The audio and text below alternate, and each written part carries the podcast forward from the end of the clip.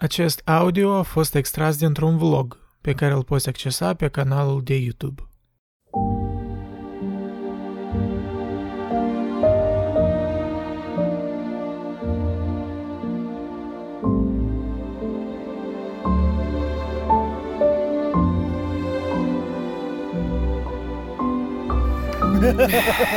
Rousseau? Vrei să vorbim despre Rousseau? Orfe, orfelinatul. Ok, de fapt da, bun, bun, bun Da, început. chiar am trezit și și-au stat copil la orfelinat. Ok, deci care e chestia cu Rousseau? Să povestim Da. celor care nu, nu înțeleg. uh, El a scris Emil, da? Sau Cartea despre aia? educație. Sau despre educație, da, Despre da. educația copiilor. Și asta vine de la un om care și-a abandonat ci- odraslele de cinci copii în Da, orfelinate da, și din cineva ar Paris. spune că este un fel de ad hominem. Pentru că asta nu... Băi, it's kind of a huge ad hominem, gen cinci copii, băi, serios. Nu erau patru, nu erau patru. Băi, cinci. Da, băi, asta face diferența. Da, băi, dacă patru, de la cinci, Băi, la pentru- patru, ei! Pentru un utilitarist face diferență. Băi. E un copil mai puțin care suferă. Da, e clar că... Nu, dar care e ideea? Oamenii se gândesc la orfelinate, poate în sens contemporan și asta e destul de trist already, dar în timpul în care el scria, băi, orfelinat, asta era un fel de... Băi, sentință la moarte aproape, gen, nu toți supraviețuiau pe, acolo, pe orfelinatele alea, nu era gen, Așa. așa nivel, să spui că a făcut un lucru moral. Mai, eu cred că și-a lăsat copilul orfelinat ca să învețe ce înseamnă să trăiască în natură. Matur, în state of nature. state of nature, state of misery. Nu știu, Rousseau era pur și simplu personaj controversat. Cum ai spus tu odată în videoclipul ăla, paralela dintre Diderot și Rousseau. Diderot, l-a- Diderot l-a acuzat pe Rousseau pentru faptul că este ipocrit și, nu, și deși Rousseau pretinde că eu mă cunosc foarte bine cine sunt eu, Diderot a spus, băi băiatule, tu nu te cunoști cine ești tu, de fapt. Și au punctat chestiile astea, ca de exemplu Rousseau care spunea despre educație, dar și-a lăsat copilul orfelinat, Rousseau care spunea despre starea din natură și contractul social și cum civilizația este pur și simplu o, un mare dezavantaj pentru omenire în general și asta e, rezultă în deca- decăderea societății, dar Rousseau l-a și profitat de mijloacele civilizației ca să scrie chestia asta. Uh, cum Rousseau credea Sunt că... multe, sunt multe uh, straturi de ironie, asta la sigur. Da, da. Privește partea interesantă că Rousseau este cam primul filozof contradictoriu despre care se, putea, se poate spune că, deși e contradictoriu, aduce câteva puncte de vedere și o influență majoră în filozofie. Da, sunt de acord, adică, da. Adică, nu, Nici- nu, nici- nu cred că trebuie să-l desconsideri total pe Rousseau doar din cauza că a fost om nu prea, poate, moral ori... O chestie interesantă la Rousseau, el a avut o dez... el era muzician apropo, era și compozitor. Și De a că n-ar știu de asta. Rousseau compune muzică împreună cu Rameau, care este o- teoreticianul armoniei clasice funcționale. Și ei doi au avut o dezbatere. Rousseau considera că muzica instrumentală este pur și simplu un mijloc de a aliena omul de starea de natură. Că muzica instrumentală pur și simplu sufli în instrument, dar tu nu cânti de fapt, tu pur și simplu pui funcțiune în instrument care faci o melodie, dar tu pur și simplu sufli în trânsul dacă ești instrumentist sau dai cu arcușul. Rameau spune de faptul că, mai instrumentele ajută totuși la chestiile astea și sunt foarte importante. Și pentru că era în perioada iluministă, aveau și dezbaterea asta dintre antici și moderni. Uh, Rousseau parcă era de partea anticilor, pentru că muzica vocală și stare de natură. Da, bă, Și Rameau- Noble Savage. Da, Nobel Savage, exact. Și Ram- Rameau era de partea uh, modernilor, care spunea că muzica instrumentală pur și simplu reprezintă un nou mijloc de a exprima muzica fără cuvinte. Muzica care să fie pur și simplu muzică, să nu aibă un mesaj extrinsec. Și disputa asta a ajuns în muzica romantică să fie transformată în muzica absolută și muzica programatică. Muzica absolută în frunte cu școala de la Leipzig, uh, reprezentanți fiind uh, Mendelssohn, Schumann și Brahms și școala programatică de la Weimar, care erau reprezentați de Liszt uh, și Wagner. Big names. Su- Da. da. surprins că am, i-am cum- recunoscut pe toți și eu nu sunt așa de cult ca tine în muzică clasică. Păi, compozitorii respectiv sunt compozitori canonici. În... Păi da, cred că da. Plus că sunt și germani. Da, ca, să înțe- ca să fim pur și simplu lămuriți, nu zic că a fi german este ceva calitate proastă. În 1890 undeva, uh, compozitor Guido Adler, dacă nu mă șal așa îl chema, Bă, e zgomotul tramvaiul ăsta, băi. Dur, dur, dur, dur, dur, dur, dur, dur. Ce părere aveți despre zgomotul tramvaiului? Foarte wagnerian. Uite, Wagnerian. Cred că spui foarte kafkian. A, de fapt, da, mai degrabă Wagnerian. tramvaiul, tramvaiul. Uh, Rise of the Valkyrie. Da, da, da, exact. Un fel de... Exact. Și, e, pur, mă rog, e, muzica germană pur și simplu a ajuns mai târziu să fie, adică să fie o concordanță între programatism și muzica absolută. De exemplu, la Bruckner, care, de exemplu, Sinfonia numărul 4 era numită romantica, 8 e apocaliptica, uh, a noua este Sinfonia dedicată lui Dumnezeu, chiar așa a spus, îi dedic Sinfonia numărul 9 lui Dumnezeu, Anton Bruckner. Dacă, dacă nu era scris Dumnezeu, nu era să știi, știi cum. He, he was like, just to be sure. I know he's omnipotent and stuff, but I'll just write it. Știi O să chestia scriu asta? să să mă sigur. Nici, nici spune că Dumnezeu este mort și Bruckner era așa genul să dedică o sinfonie unui Dumnezeu mort. Și Ah, sinfonie glorioasă, pur și simplu. ok. Merită de ascultat, apropo. De el când o compus-o, când nici era în viață? Gen Da, secolul era 19? în viață, mă, că nici cred că era dus cu pluta deja. Nu, nu era, mă scuze. Asta tot e o uh, interpretare subiectivă, dus cu pluta gen după cazul, incidentul din Torino, când Da, cu calul. cu calul, da? Exact. cu unii ar spune că el mereu era mad, dar Da, mă rog, eu nu sunt om. Nu în așa măsură, Și da. filozofesc cu ciocanul. yes. Uh, da, și Gustav Mahler, care reprezintă sinteza Oh, my pragmatismului și absolutismului. Mahler cred că este primul compozitor despre care se poate spune E un că fel este... de sintetizator, da, de stilul. Mai mult, Mahler este un postmodernist. Păi da, da, este, este. Dar știți și cauza este postmodernist? Pentru că el în sinfonie nu include pur și simplu genurile astea clasice, el include și muzică evreiască în prima sinfonie, partea a treia, un marș funebru bazat pe un cântec, de fapt, Și românească ceva este, nu? Îmi pare că... uh, nu, știu de sinfonie. muzică, nu știu de muzică românească, Da, dar știu de klezmer, care, după că știm, tradiția klezmerului vine din Basarabia, adică din Imperiul Rus. Știm, uh, știi cum, eh, când Cristian spune știm, noi știm, voi acolo de la Academie, noi cu Tony nu cred că știm. Nu știu, da. Da, exact. Nu atâta despre muzică în general. Pur și simplu am, vrut, am început de la Rousseau și la disputele astea antici moderni, programatic absolut. Pur și simplu citesc cartea asta despre muzică absolută și construirea semnificației și există foarte multe argumente interesante. Muzica absolută și construirea semnificației de cine? De Wagner? Nu, nu, Ce? asta e un muzicolog modern numit Daniel Chua. Și el spune, de fapt, fa- el merge după principiul genealogiei sau arheologiei lui Foucault și principiul constelanției lui Walter Benjamin. Și principiul dialecticii negative, anume faptul că chestiile astea nu trebuie să rezulte în, într-o sinteză, dar este, neces- este ok ca ele să fie două distincte, să meargă mereu în procesul ăsta istoric. Mă rog, teoria școlii de la Frankfurt, la urma urmei. Right. Da. Începutul secolului 20, cam pe atunci. Și, apropo, nu știu dacă știați, dar Adorno era și muzicolog. Adorno? Nu. Adorno era, de fapt, era unul prieten apropiat al lui Arnold Schoenberg, inventatorul muzicii seriale sau dodecafonice. Ala, aia, Bro, muzica aia, eu nu știu ce spui tu acum. e muzica aia Explică. despre care putem comenta și pisica mea care calcă pe pian putea să facă asta. Ah, ok. e mai clar, așa Ceva care sună, gen, în care, în comparație cu postmodernismul, sună destul de coerent în comparație cu asta. Da, păi Ce? muzica serială e foarte modernă. E... Schoenberg spunea că el vine din tradiția asta că, măi, există muzica asta foarte cromatică a lui Wagner și forma asta foarte concretă a lui Brahms. De să le combin pe amândouă. Și asta a făcut Schoenberg cu muzica serială. Uh, Adorno era muzicolog și el credea că Schoenberg este de fapt întrotiparea noi muzici uh, antiburgheze și Stravinsky este pur și simplu Stravinsky, care e un alt compozitor numit rus, da. care s-a stabilit în Franța, este expresia decadenței. Și Schoenberg a spus odată că, băi, așa de tare aș dori să scap de Adorno ăsta. Nu-l plăcea pe Adorno, pentru că avea opinii din astea foarte filosofice. Pentru că Adorno era muzicolog, dar el nu era compozitor ca să înțeleagă pe deplin ce înseamnă să faci muzică. Okay. Și asta este un pericol foarte mare pentru muzicologi și pentru teoreticieni. Să te abați foarte mult de la esența vieții și să fii- rămâi foarte abstractizat. Să faci distinția asta dintre logosferă și biosferă. Ok, extinde-o la că ce ai în vedere. Biosferă se referă la faptul de a trăi în lume și logosferă de a concepe lumea. Ok. Cred că este, adică cum a făcut Hannah Arendt despre filozofii aia care stau în turnul de fildeș și Aha. fac teoretizări și filozofii care se implică în viața politică, socială, culturală și aduc schimbări chiar iminente. Și problema așa ma- mare este faptul că ăștia care se implică în viața activă nu au timp să se gândească suficient de mult la ce își fac. Cei care se gândesc prea mult la ce își fac sunt practic constipați în a acționa în asta, în viața reală. Știi tu, culturală. Aha.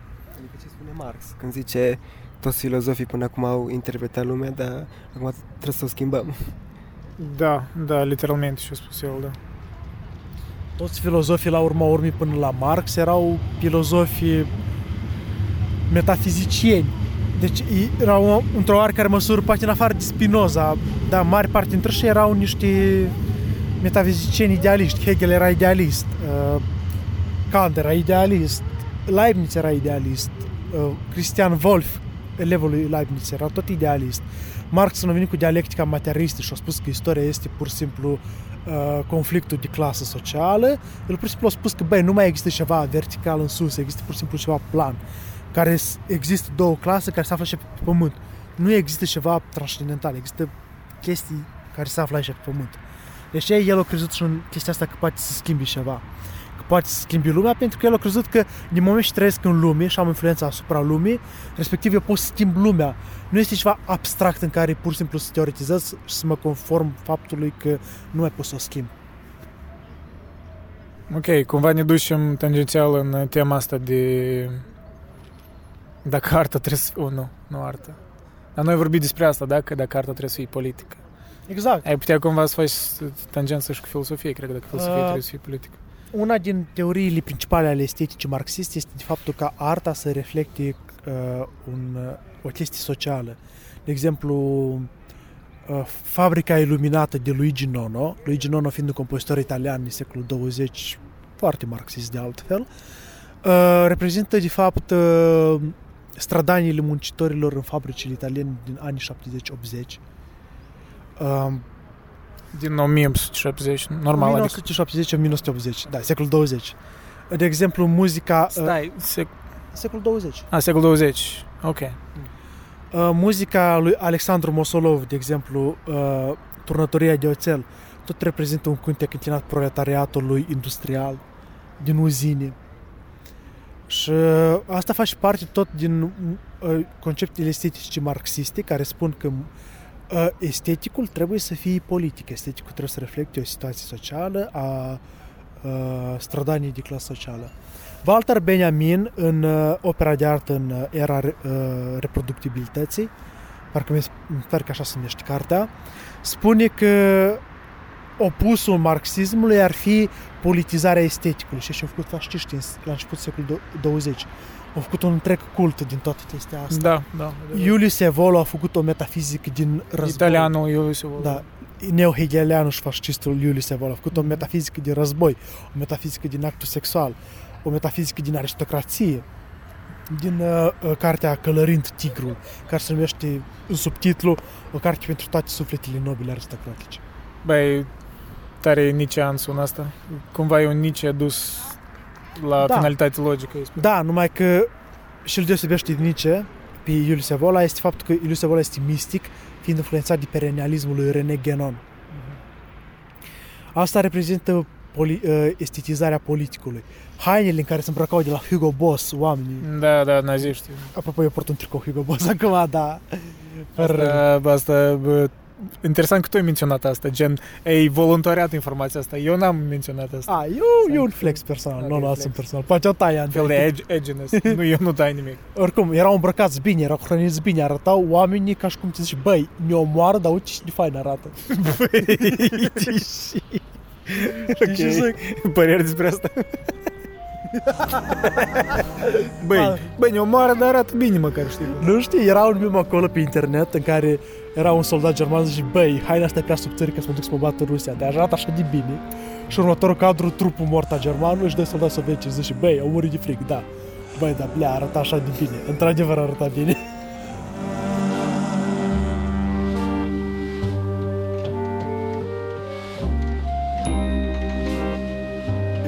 Despre asta, băi, un mit întreg din, din agon, din război. De ce s-au pus așa de multe în fază pe educația fizică, ca oamenii să arate bine, ca să fie ceva estetic.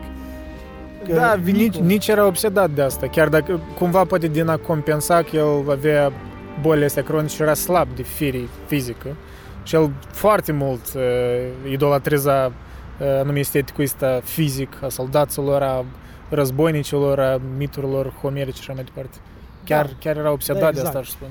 Exact, poate chestia de, de putere, virilitate, de toată chestia Speculativ vorbind, eu consider că nici era în mare parte, avea un complex de inferioritate în ce privește fizicul lui. Da, pentru mine e evident. Da. Și de aceea încerca să compenseze prin a uh, idealiza un trecut glorios din Grecia antică, din perioada uh, dinaintea lui Socrate, adică perioada, mi se pare că era perioada lui Pericle, în care oamenii erau... Uh, Da, Pericle era ultimul, Ultimul- ultimul ultimul- domn cumva democrat, cât de cât Da, în Atena, un fel conducător de democrat. ultim Bazileu, cum aș spune. Uh, al, pe urmă au venit războiul peloponezian, Sparta Și- au făcut praf din Atena. Regimul celor 30 de spar, uh, uh, tirani, Da, Spartani. exact, exact. Și a venit Socrate cu filozofia lui dec- decadentă. decadentă pe care l-a acuză nici de faptul Nici. că- Mă rog, nu întotdeauna, uneori nici cumva așa îl apreciază, dar da, cred că Da, mai evident. mult nu-i place. Adică zici că Socrate este urât, adică și Bă, argumentul da, ăsta. asta, asta, da, asta e argumentul. Dar, din nou, de ce folosiți viața lui Nietzsche vorbind despre opere, opera lui? Da. Ce legătură are? Adică asta nu e cam... Bagi opera și autorul uh, you confine it. Nu, nu lași să fie mai uh, expansiv. Da, cumva, cred că în... gu- Da, pu- pui în limite și opera autorului, dar însuși autorul ca persoană, da? Cred că ambele, dacă De faci ce asta. legătură are că Nietzsche era slab cu faptul că el era interesat de... Permiți? Uh, în primul rând, sunt sigur că nici era de părerea faptului că filozofii își, uh, erau influențați de felul în care erau ei ca oameni. Asta, în plus, că, cred că nici nu s-ar fi supărat personal să-i aduc argumentul ăsta că da, tu faci filozofie e fain, dar și fel de om ești tu ca să poți face astfel de filozofie? Eu personal nu sunt de acord, eu cred că viața autorului și opera sa trebuie să fie separate și nu trebuie să se încurși una cu alta. Pentru că deși viața autorului se termină într-un moment dat, opera sa continuă în posteritate, în cultura care urmează să trăiască prin viața noastră. Acelora din anul 2022, din 30 aprilie, care stau pe banca asta și discută despre filozofia lui Nietzsche și despre cât el era de fapt frustrat că nu dorea să arate că uh, era slab de fizic. Eu cred că o influență cumva marxistă în gândirea asta, da? Că trebuie să privești... Ori chiar într-un sens ironic, însuși Nietzsche spunea despre asta, că trebuie să judeci un filosof să-i privești biologic aproape. Uh, istoric, Da. biologic. Slash, Dar Singur, Aici e vorba de autor, de conceptul de autor. Nu e neapărat de el biologic, dar el au conceptul de autor. Ok, în ce sens? Că Poți extinde? autorul e un concept, adică cum, cum putem noi să, să legăm uh, autori din atât de diferite, uh, din atât de multe uh, domenii și să spunem că e un autor. Adică ce e un autor? Asta vreau să întreb. Adică ce leagă toate astea? Adică un om care scrie despre biologie, un om da- care scrie despre uh, literatură, filozofie. Sunt lucruri complet diferite toate astea. Dar ei toți se numesc autori. Da, chiar depinde, mă rog, în cel mai general sens, sunt autori de cărți, da, de idei, de... Adică și pui la întrebare, De cât, exemplu- cât ar trebui să includem în definiția asta de concept a unui autor, orice. De exemplu, avem... Că noi vorbeam chiar, da, la, la o bere înainte de, de filmare despre uh, dacă ar trebui să includeți gen scrisorile unui autor, ori uh, date biografice cumva care cred că asta, Uite da? acum, uh, de exemplu, scrisoarea lui Kafka, soară către tata. Da. Într-un fel, scrisoarea aia intră în două discursuri diferite. Prima dată îs folosită scrisoarea de către uh, cum se zice, literi, uh, critici literari ca să s- scrie lui Kafka să le dea, uh, să le găsească un loc în realitate, să le găsească un loc în uh, viața lui, în Kafka, în el, în individul Kafka. Să le explici cumva, Da. pentru că ele, întrucât mai ales ele sunt așa de enigmatice și neclare și uneori nefinisate, parcă da, criticii literari privesc la scrisoarea lui. Eu inclusiv tot asta am făcut când am citit scrisoarea către tată. Vrei, nu vrei, faci tangențe cu lucrările lui, gen, nu știu, orice lucrare.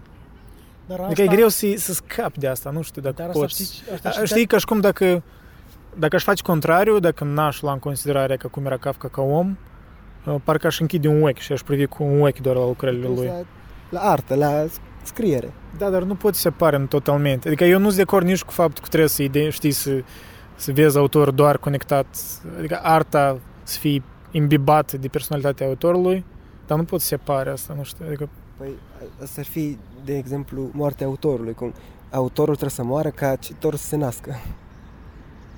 În ce sens? Adică să moară, auto- să moară autorul, să dispară autorul din scriere, Aha. încât uh, dispare autorul din scriere, astfel cititorul se naște. Adică uh, scrierea nu mai e uh, legată de ceva. E pur și Aha. simplu liber. E on its own, da, adică e aprins aripile proprii. Este o problemă cu a lega biografia de literatura, de aportul beletristic pe care l-a adus, de exemplu, Kafka, și anume a observat în toată literatura lui Kafka doar o, o alegorie cu viața lui personală. Uh, De, de exemplu, sunt foarte multe romane care se po- pot fi considerate oarecum semi-autobiografice. Cum ar fi cel mai bine dintre Pământeni de Marin Preda sau Luntra Lucaron de Lucian Blaga sau Biserica Neagră de Anatol Bakonski. Cărțile respective există totuși un oarecare grad de um, alegorizare în care lucrarea în sine reușește să fie atât de bine în sine însuși, încât uh, parcă pare inutil să mai raportăm și la viața personală. Adică nu schimbă cu nimic valoarea lucrării dacă îl raportăm. Adică nu îmbunătățește și nu răutățește chestia asta. Da, De exemplu, în Metamorfoza, când gândacul lui Gregor Samsa îi se aruncă un măr putred în spate, E Ca- unul din momentele mele favorite. Din... când e- asta simplu, un om care a observat o explicație facilă ar spune da, Kafka era sensibil la față, față de criticile pe care le aducea tatăl său, deci el simțea ca un fel de cuvinte găunoase care i-o trăveau ca și un junghi pe la spate. Asta este o alegorie, dar pentru mine, dacă citesc pur și simplu Metamorfoza, sfăr știu că a avut o problemă Kafka cu tatăl său, pentru mine același lucru rămâne. Adică gândac a primit un măr în spate pentru că era un gândac, pentru că era un intrus, nu era asemenea tuturor oamenilor și trebuia să aibă grijă de o chestie care nu a adus și ceva profit înapoi familiei. Să nu uităm, Gregor Samsa era privit valoros în familie atâta timp cât meseria e- lui de comis voiajor era profitabilă pentru familie. Exact. Să aducă zestre sorii sale, să uh, contribuie la pensia tatălui său care citea ziare în fiecare zi și mai sale slabi de îngeri care făcea curat în casă și gătea mâncare. Și din moment ce Gregor Samsa în sfârșit a găsit libertatea în cea mai grotescă formă posibilă, în forma unei parcă nu știu măcar nu era gândac, era... Gânganie, Pa- gânganie. Parazit. Era parazit. Parazit ori gânganie, de- cred că depinde de traducere. Nu, în germană e unghețifă, care înseamnă în engleză e vermin, Mhm. parazit. Ah, parazit. Sa, uh, da, parazit, într-adevăr. Da, cred că parazit are mai mult sens pentru că e asocia, asocierea asta bă, umană, cum spunem, un, un om parcă e un parazit că se hrănește de... Cum, cum, spune, cum spune, de exemplu, tatăl meu când Grijă. vede că cartofii sunt găuriți șchirițele. uh, da, și asta vreau, asta vreau să adaug, că nu contează atât de mult. Pentru că pentru mine e, e clar, mai dacă citeți metamorfoza, nu e nevoie să fac o paralelă. Că, wow, Kafka a suferit așa de mult, respectiv, uite cât de, mai mult valoroasă este creația respectivă. Nu este. De asemenea, nu îmbunătățește cu nimeni mult dacă cartea este de fapt proastă și pur și simplu îți spune da, dar vezi spre ce a trecut autorul ca să scrie chestia asta. A, nu, da, da, normal. Da, eu li se pare, adică... Da, a- astfel, judecățile de valoare și aici privește analiza în general a lucrării ca produs cultural este relevant să fie făcut în context istoric. Asta sunt de acord. Dar ca produs uh, valoric a, uh, Cum o să fie un moment kafkian. Dă-i bă, taie, dă mai tare, mai tare băiețeșii, așa, bravo, bravo, bravo. Ei nu știu cum noi filmăm podcast. și un pachet de chipsuri plutea, plutea pe trotuar sau ceva. Da, Bogdan, dacă ne vezi, știi mema.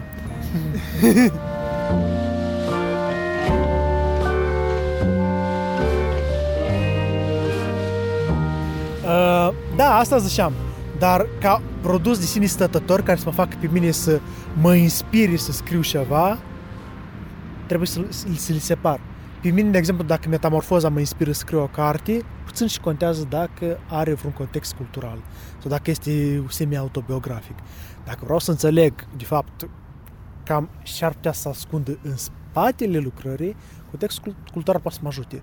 Din nou, asta nu face o lucrare mai valoroasă sau nu. Mă face pur și simplu să o înțeleg mai bine sau nu. Păi, da, sunt de acord total, total cu tine. Adică asta e. Nu e necesar, dar e încă un layer care poți să-l utilizezi și să înțelegi mai bine. Dar poate. nu e vorba că e necesar, dar metamorfoza e băgată în uh, canon pe baza interpretării acesteia.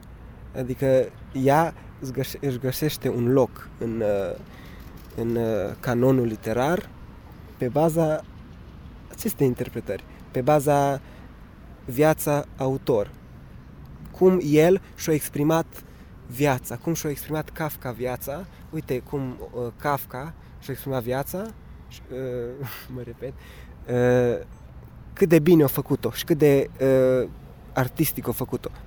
Uh, pe considerentele astea uh, e Kafka. Uh, Da, eu am impresia că Kafka, Kafka e aproape inseparabil. Oamenii e, e greu să-l separe de de el cum a fost ca om de arta lui.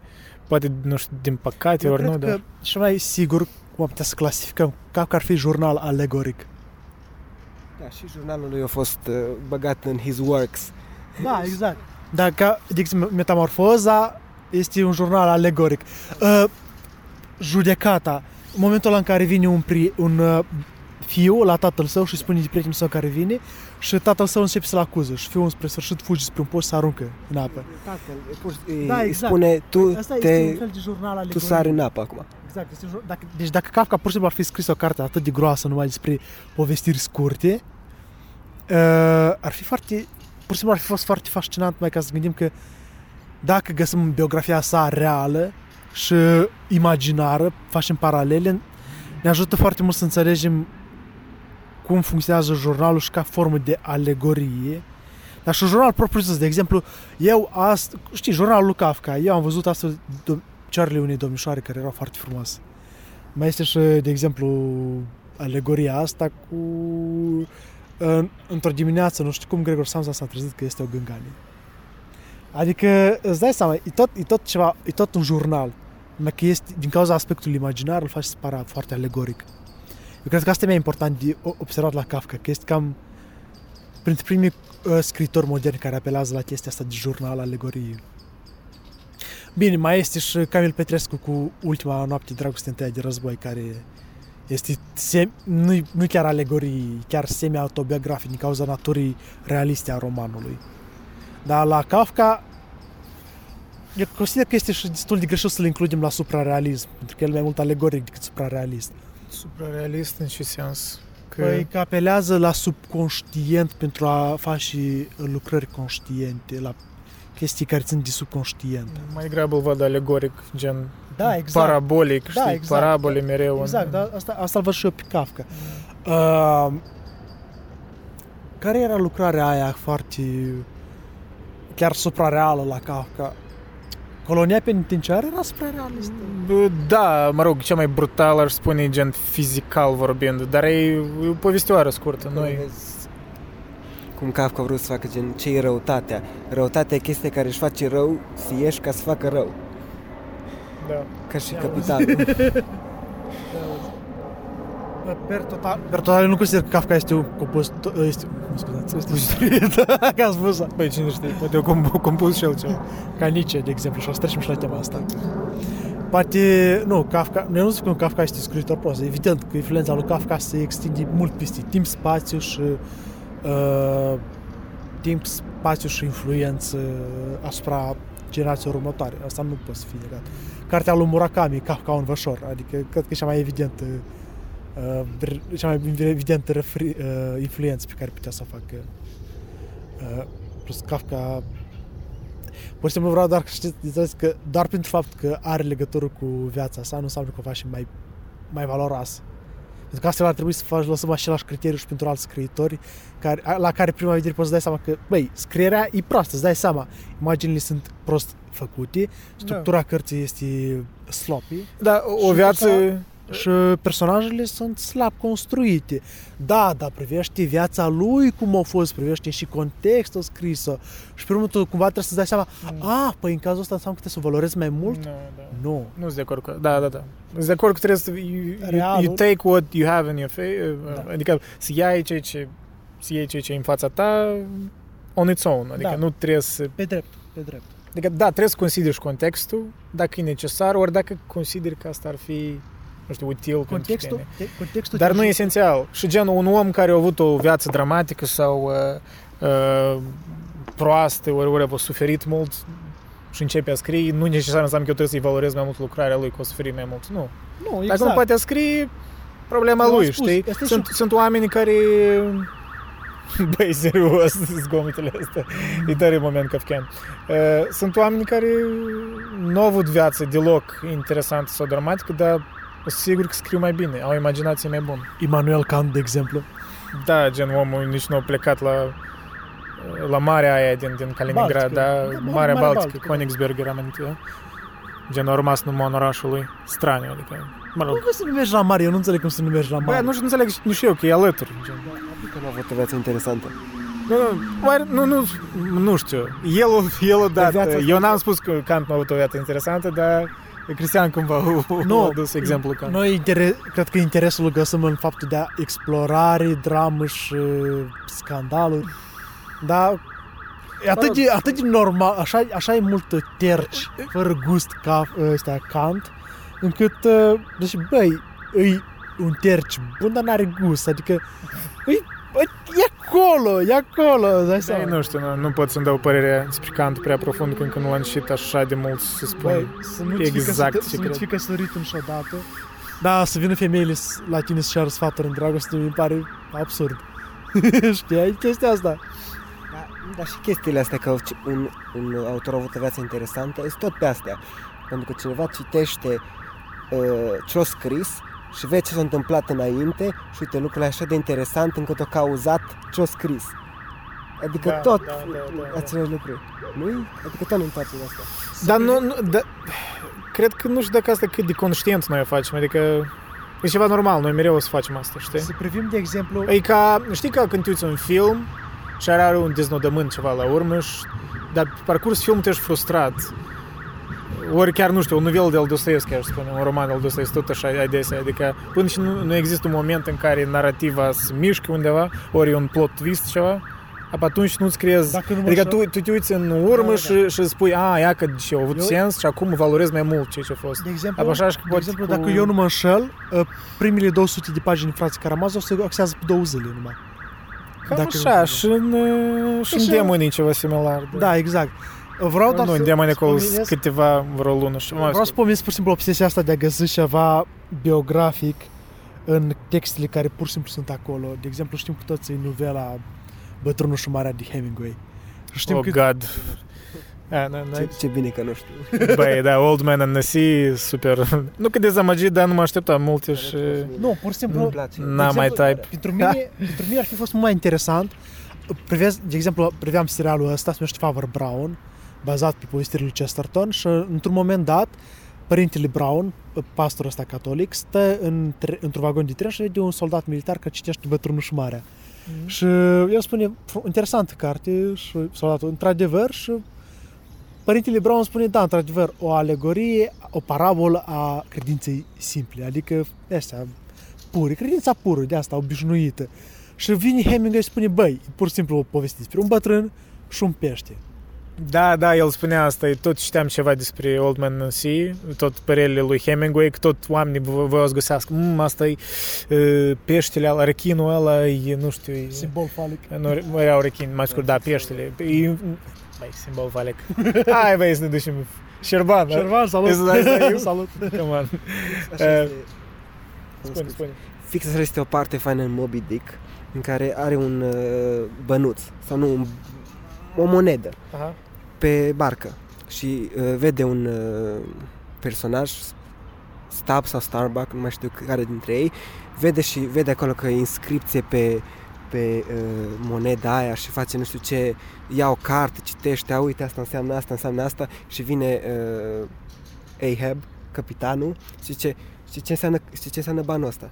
Banul ăsta înseamnă uh, faptul că tu ai găsit balena, faptul că tu Da. Ai, ai văzut primul balena, faptul că tu ai omorât balena. Adică, uh, Obsesia de sens. nu, Da, sens. Tot- trage tot așa, sens. tot... Uh, și uite, aici chiar n-aș vrea să fie alegorie în Moby Dick, aș vrea, că îmi place partea asta. Aha.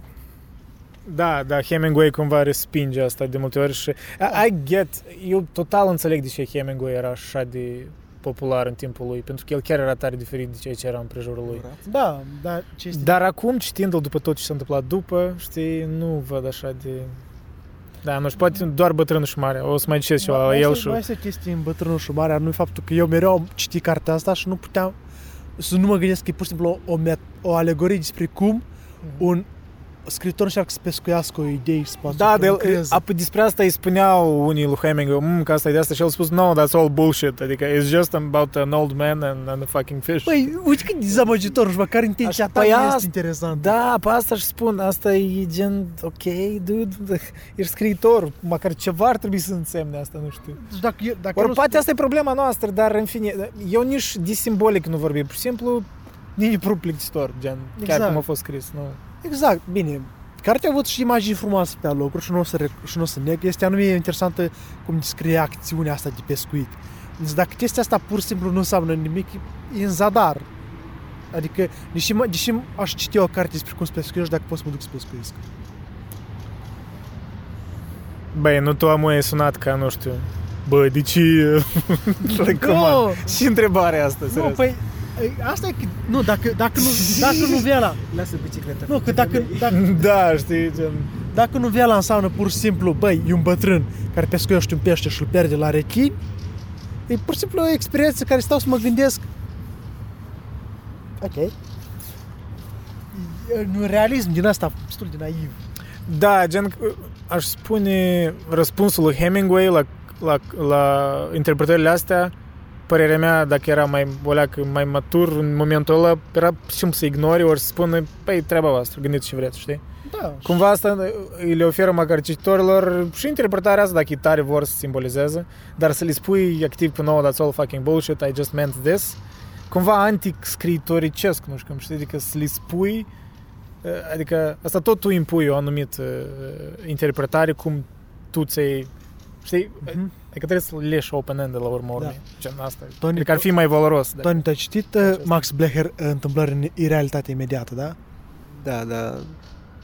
Este acolo un moment, este acolo un moment în care intră personajul principal în camera fetei alea, cu care era căsătorit un prieten, și începe practic să simtă că îi- se inundă camera. Că intră apă pur și simplu și începe să aibă un delir de ăsta psihotic în care uh, camera este pur și simplu inundată de apă. Știi? Adică el, afară este, el plouă și treptat simte că inu- intră în camera aia în care vrea să declare dragostea femeile aia și începe să inunde camera. Păi, în mod clar că dacă îl întrebi pe Blecher, el nu o să-ți spună, da, literalmente l-o plouă și a pus să inunde camera. Nu, înseamnă și chestia asta, e ceva psianalitic. Ceva care vine din ir- irealitate. Adică este o chestie care se întâmplă acum, dar nu e reală. Eu trăiesc fantezia acum, pe moment. Păi, vezi, chestiile astea sunt faine. Dar nu peștele și bătrânul. Cosmin, iartă-mă. Care, care, care din Cosmin? Ionuț, Cosmin Ionuț? Ionuț Voievod. Știi cum lui plăcea cartea. Yeah, I can see. I can see that. Băi, nu e cea mai teribil carte, dar... Uh, Bă, Ne. dacă, dacă ar fi să aleg între Hemingway și Da Vinci Code de Dan Brown, știți ce aleg. oh my god, ok. Păi Dan Brown e mai entertaining decât... Este, Întreb. este, este, da. Păi, bine, e entertaining pentru că e făcut după cultura asta de film. Adică e făcut ca să fii uh, movable. movable. Ca și Stephen King. Și Moby Dick se mișcă așa. Și- Da, știu că am citit despre Moby Dick cum că sunt 100 și ceva de capitole, dar aproape fiecare capitol are vreo 3-4 pagini. Zic, ce, ce înseamnă că e acum e 4 pagini? E epic. E epic, dar nu, f- nu cinematic. E epic, dar nu cinematic. Și pe, de, și pe de altă parte avem cea mai lungă propoziție din uh, literatură care este din Ulise, care durează cred că vreo, nu știu cât era. Câteva pagini? Da, câteva pagini durea po- propoziția aia. Acum are Mircea Cărtărescu vreo 10 pagini pe care scrie ajutor, ajutor, ajutor, ajutor. Părerea mea e fața mea. Zice, nimeni nu le-a văzut. Criticii literari n-au vorbit despre așa ceva.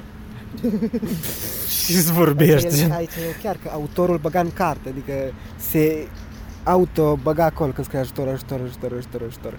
E ca și cum scrie cartea și după aia dintr-o dată autorul vine și zice ajutor, ajutor, ajutor, ajutor.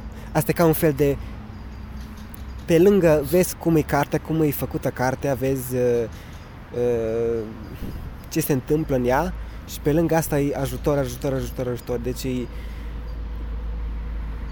E ca un fel de breaking the fourth wall, ori cum se numește Nu asta, breaking gen? the fourth Ori- wall, dar și prin ce se întâmplă în carte, el cum ar fi se bagă în carte, el, el nu dispare, el devine prezent în carte și după aia iar când scrie ajutor, ajutor, atunci e deja clar, atunci e gata, orice uh, cortină, a căzut cortina, aici chiar scriu ajutor, ajutor, ajutor, ajutor.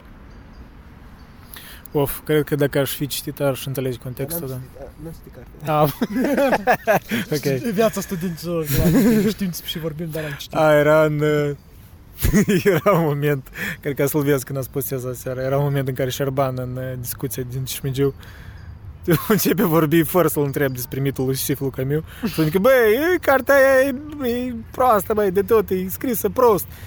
Bă, N-am citit-o, dar e proastă. e Și nu înțelegem, băi, Eu- ce băi, măsură e serios. Băi, eu. Șarbani, băi, deci eu am citit cartea și pot spun cu siguranță că este proastă, da? Dar, măi, unul trebuie să-și imagineze pe Sisif fericit. Germania acum se află într-un... Uh, la o cotitură. Acum citește Biblia și...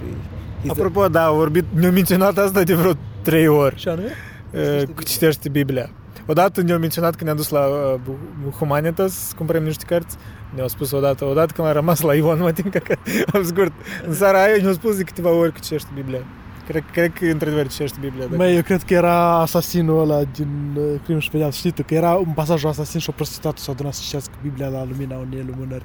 Bă, e că am uitat de momentul ăsta, dar da, da. Raskolnikov dacă- și Sonia. Ah, Sonia ok. Marmeladova, da. Ok, da, da, da, da. da. El nu știe carte, dar îți spune ție care a citit-o. Apropo. da, da, da. Ah, stai! What the fuck, de ce tu mi-ai spus despre crimă și pedeapsă necitind-o? Ori știu. Păi n-am citit-o, dar asta e un pasaj pe care îl știu. Ah, ok. Dostoevski oare omorâ pe cineva? Cine? Dostoevski omorâ pe cineva? Dacă o scris despre unul care omorâ pe cineva.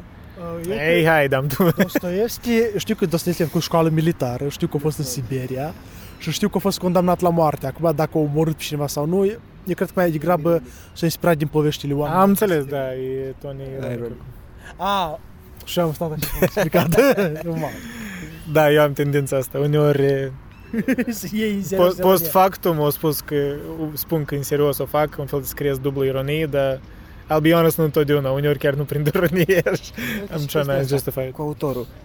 Unii psihanaliști spuneau că, nu mai știu care, spuneau că Shakespeare și Dostoevski, dacă n-ar fi fost scri- scriitori, ar fi fost criminali.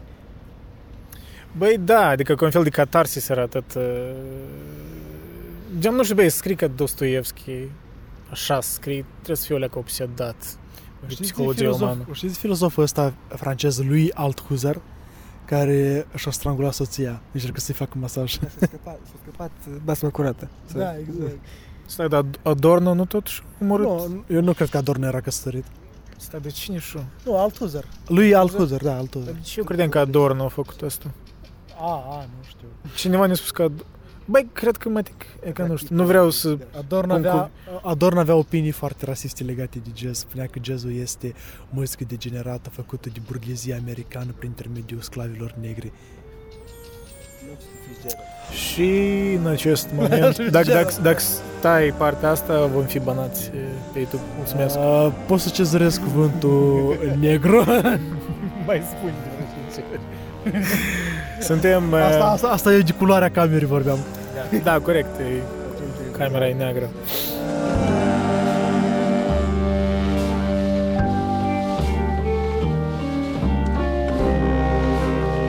E, Noi ne aflăm în Cluj. Dacă ce... N-am, așa și n-am făcut introducerea, acum introducerea, am scurt. Am ne ne aflăm, băgat directorul să ne, aflăm, ne aflăm în Cluj, da, o introducere de o oră și, da. Am întâlnit acești băieți din Cluj. Uh, Cristian, tu ești la, la ce facultate înveți aici în Cluj? La... La dirijat orchestru. Măi, dar să mă știi toată lumea și o să-mi ceară autografie. Băi, da, da, da, gen... uh, Da, da, am învățat la dirijat și pot să spun cu mândrie că nu regret decizia făcută. Băi, da, ți-am spus, gen, asta e chiar un domeniu neobișnuit. Cel puțin n-am, n-am alți prieteni care să fie în domeniul ăsta la moment, așa că e, e fascinant. Fascinant, da. Gen și de obicei când oamenii spun muzicienii, ceva, cânti la chitară sau nu știu. Which is cool enough, but uh, generic. E, e divers la urma urmei, adică cânt și la pian dacă cineva interesează. Sunt obligat să cânt la pian pentru că asta fac. Și, și ești single. Și sunt singur. Pentru că pianul nu este un instrument care să atragă femei. Da, cum să-și spune? Știi să cânti Wonderwall la pian. Da, dacă faci cover-uri la pop, Da, da, pop da, da, da, da, da, da, da, copy strike. Este că, vezi tu, băieții cu, O, pi- lumină. băieții cu pian, băieții cu pian nu atrag femeile decât dacă sunt slabi, au păr lung și sunt romantici și bărberiți. Da, apropo, tu nu, nu, nu arăți Păi asta- ca... păi asta mai, e- mai degrabă arăți ca un dravasei, cum să spune, ca un... Cum se numește în engleză asta? Care taie lemn. Lam- Lumberjack, da? Lumberjack, da. Serios. Uite că râzi istorie. Este leac. Ideea e că Gen, Tony arată mai degrabă ca un student la Chopin- facultate de muzică decât Cho- Chopin și Liszt, uh, de exemplu, arătau ca pianiști perfecți. Slabi, păr lung, bărberiți pe față, tinerei. Uh, Mă rog, slab Chopin era pentru că avea tuberculoză, dar asta nu mai spunem. Înțeles, dar meu că trebuie, să- trebuie să ai tuberculoză. ca, să, ca- ca să nu mănânci cum a făcut Kafka, deci credeți că o să Oh my god, da, asta e... Kafka Vrei nu să spui mâncat ceva că era bolnav. Ce așa? Kafka nu mânca pentru că era bolnav. Păi da, e tuberculoză. Da. Păi da. Mi se bloca gâtul. Băi, am avut niște teme, dar e bine că măcar ne-am dus în tangență așa, fără repere. Da. Eu am, am vrut să încep de fapt despre Kierkegaard, frica și cu tremurul, că cel puțin noi doi am citit-o, nu știu Da. dacă tu ai citit. Dar mă rog, e, dacă să începem să povestim o leacă, apoi e, e, o să înțeleg. Așa e o carte care nici nu știu cum să o încep a povesti. Mă, mă rog, în esență e Uh, despre... E mi- para, e para, dacă știi cineva, e parabola biblică despre Avram și fiu, fiul său Isaac, Da. care s-au dus pe muntele Moria și pentru că Dumnezeu i-a poruncit la Avram, Avrame, ia pe unicul tău fiu, Isaac, și a accentuat unicul tău fiu, adu pe muntele Moria și jertfește-l pentru mine care de tot. Și Avram nu a spus nimic, nu a comentat și-a, pus, și-a luat slujitorii, și-a luat boul, l-a luat pe Isaac, lemnele și s-a dus frumos prin muntele Moria. Și le-a spus slujitorilor, rămâneți la palele muntelor, mă urc eu cu fiul meu să aducem arde de tot. Când s-a urcat acolo pe munte, Isaac l-a întrebat, tată, da, fiul meu, uite, lemnele sunt gata, focul este gata, dar nu văd arderea de tot. Și eu vreau să spun Dumnezeu să îngrijească de chestia asta. Și când Avram mai era să bage cuțitul în Isaac, îngerul lui Dumnezeu l-a oprit și zice, Avram, oprește-te că am văzut că ești credincios. Am văzut că ai crezut și, n-ai, și l-ai iubit așa de mult pe Dumnezeu, încât nici măcar nu te simțisit să-l sacrifici pe singurul tău fiu. Paralel cu, cu Dum- atât de mult a iubit Dumnezeu lumea, încât a dat pe singurul său fiu. Avram atât de mult a iubit pe Dumnezeu, încât avea de gând să-l dea pe singurul său fiu. Și au găsit un berbec acolo uh, cu coarnele blocate în tufiș, l-a luat, l-a sacrificat și s-au întors fericiți acasă. Kierkegaard cu chestia asta începe, că era odată un om în tinerețe care a auzit parabola asta și încearcă să prezinte parabola asta din trei sau patru perspective diferite la început. Și cu multe, multe pagini și multe, multe Da, uh, exact. notări la subnotări la Da, da, exact. Și paranteză. după asta începe să facă o descriere a cavalerului credinței. Da. A cavalerului care... Night of Faith Da. în engleză. Exact, Night of Faith, care... Apropo, Kierkegaard nu a venit cu conceptul de leap of faith sau saltul credinței. Asta a venit, uh, conceptul ăsta a venit un alt filozof uh, danez, care era un apropiat al lui Kierkegaard. Kierkegaard pur și simplu, zicea pur și simplu despre uh, credință, despre, a, despre credința în absurd, în chestii care nu pot fi concepute, care sunt prea paradoxale ca să fie concepute. Și oamenii care trăiesc în virtutea acestor, acestui paradox uh, au o viață minunată, pentru că ei trăiesc mereu cu credința lui Dumnezeu în suflet și pentru că ei sunt, la urma urmei, Da, dar nu e așa de simplu, adică în sens că Kierkegaard Gold parcurs el chiar uh, înc- mai scurt, care e scopul din cartea asta? El încearcă să înțeleagă tensiunea asta care Avram a avut-o și el discută. Acum un câine, un câine mai nu ne-a mâncat uh, tripodul. A fost un moment kafkian. și acum el, el se scupită și acum el se pișe pe copac ok. Deci și vorbim noi despre Avram Kierkegaard ok. Și câinele se pișe pe capac. ok. Băi, și pe zic.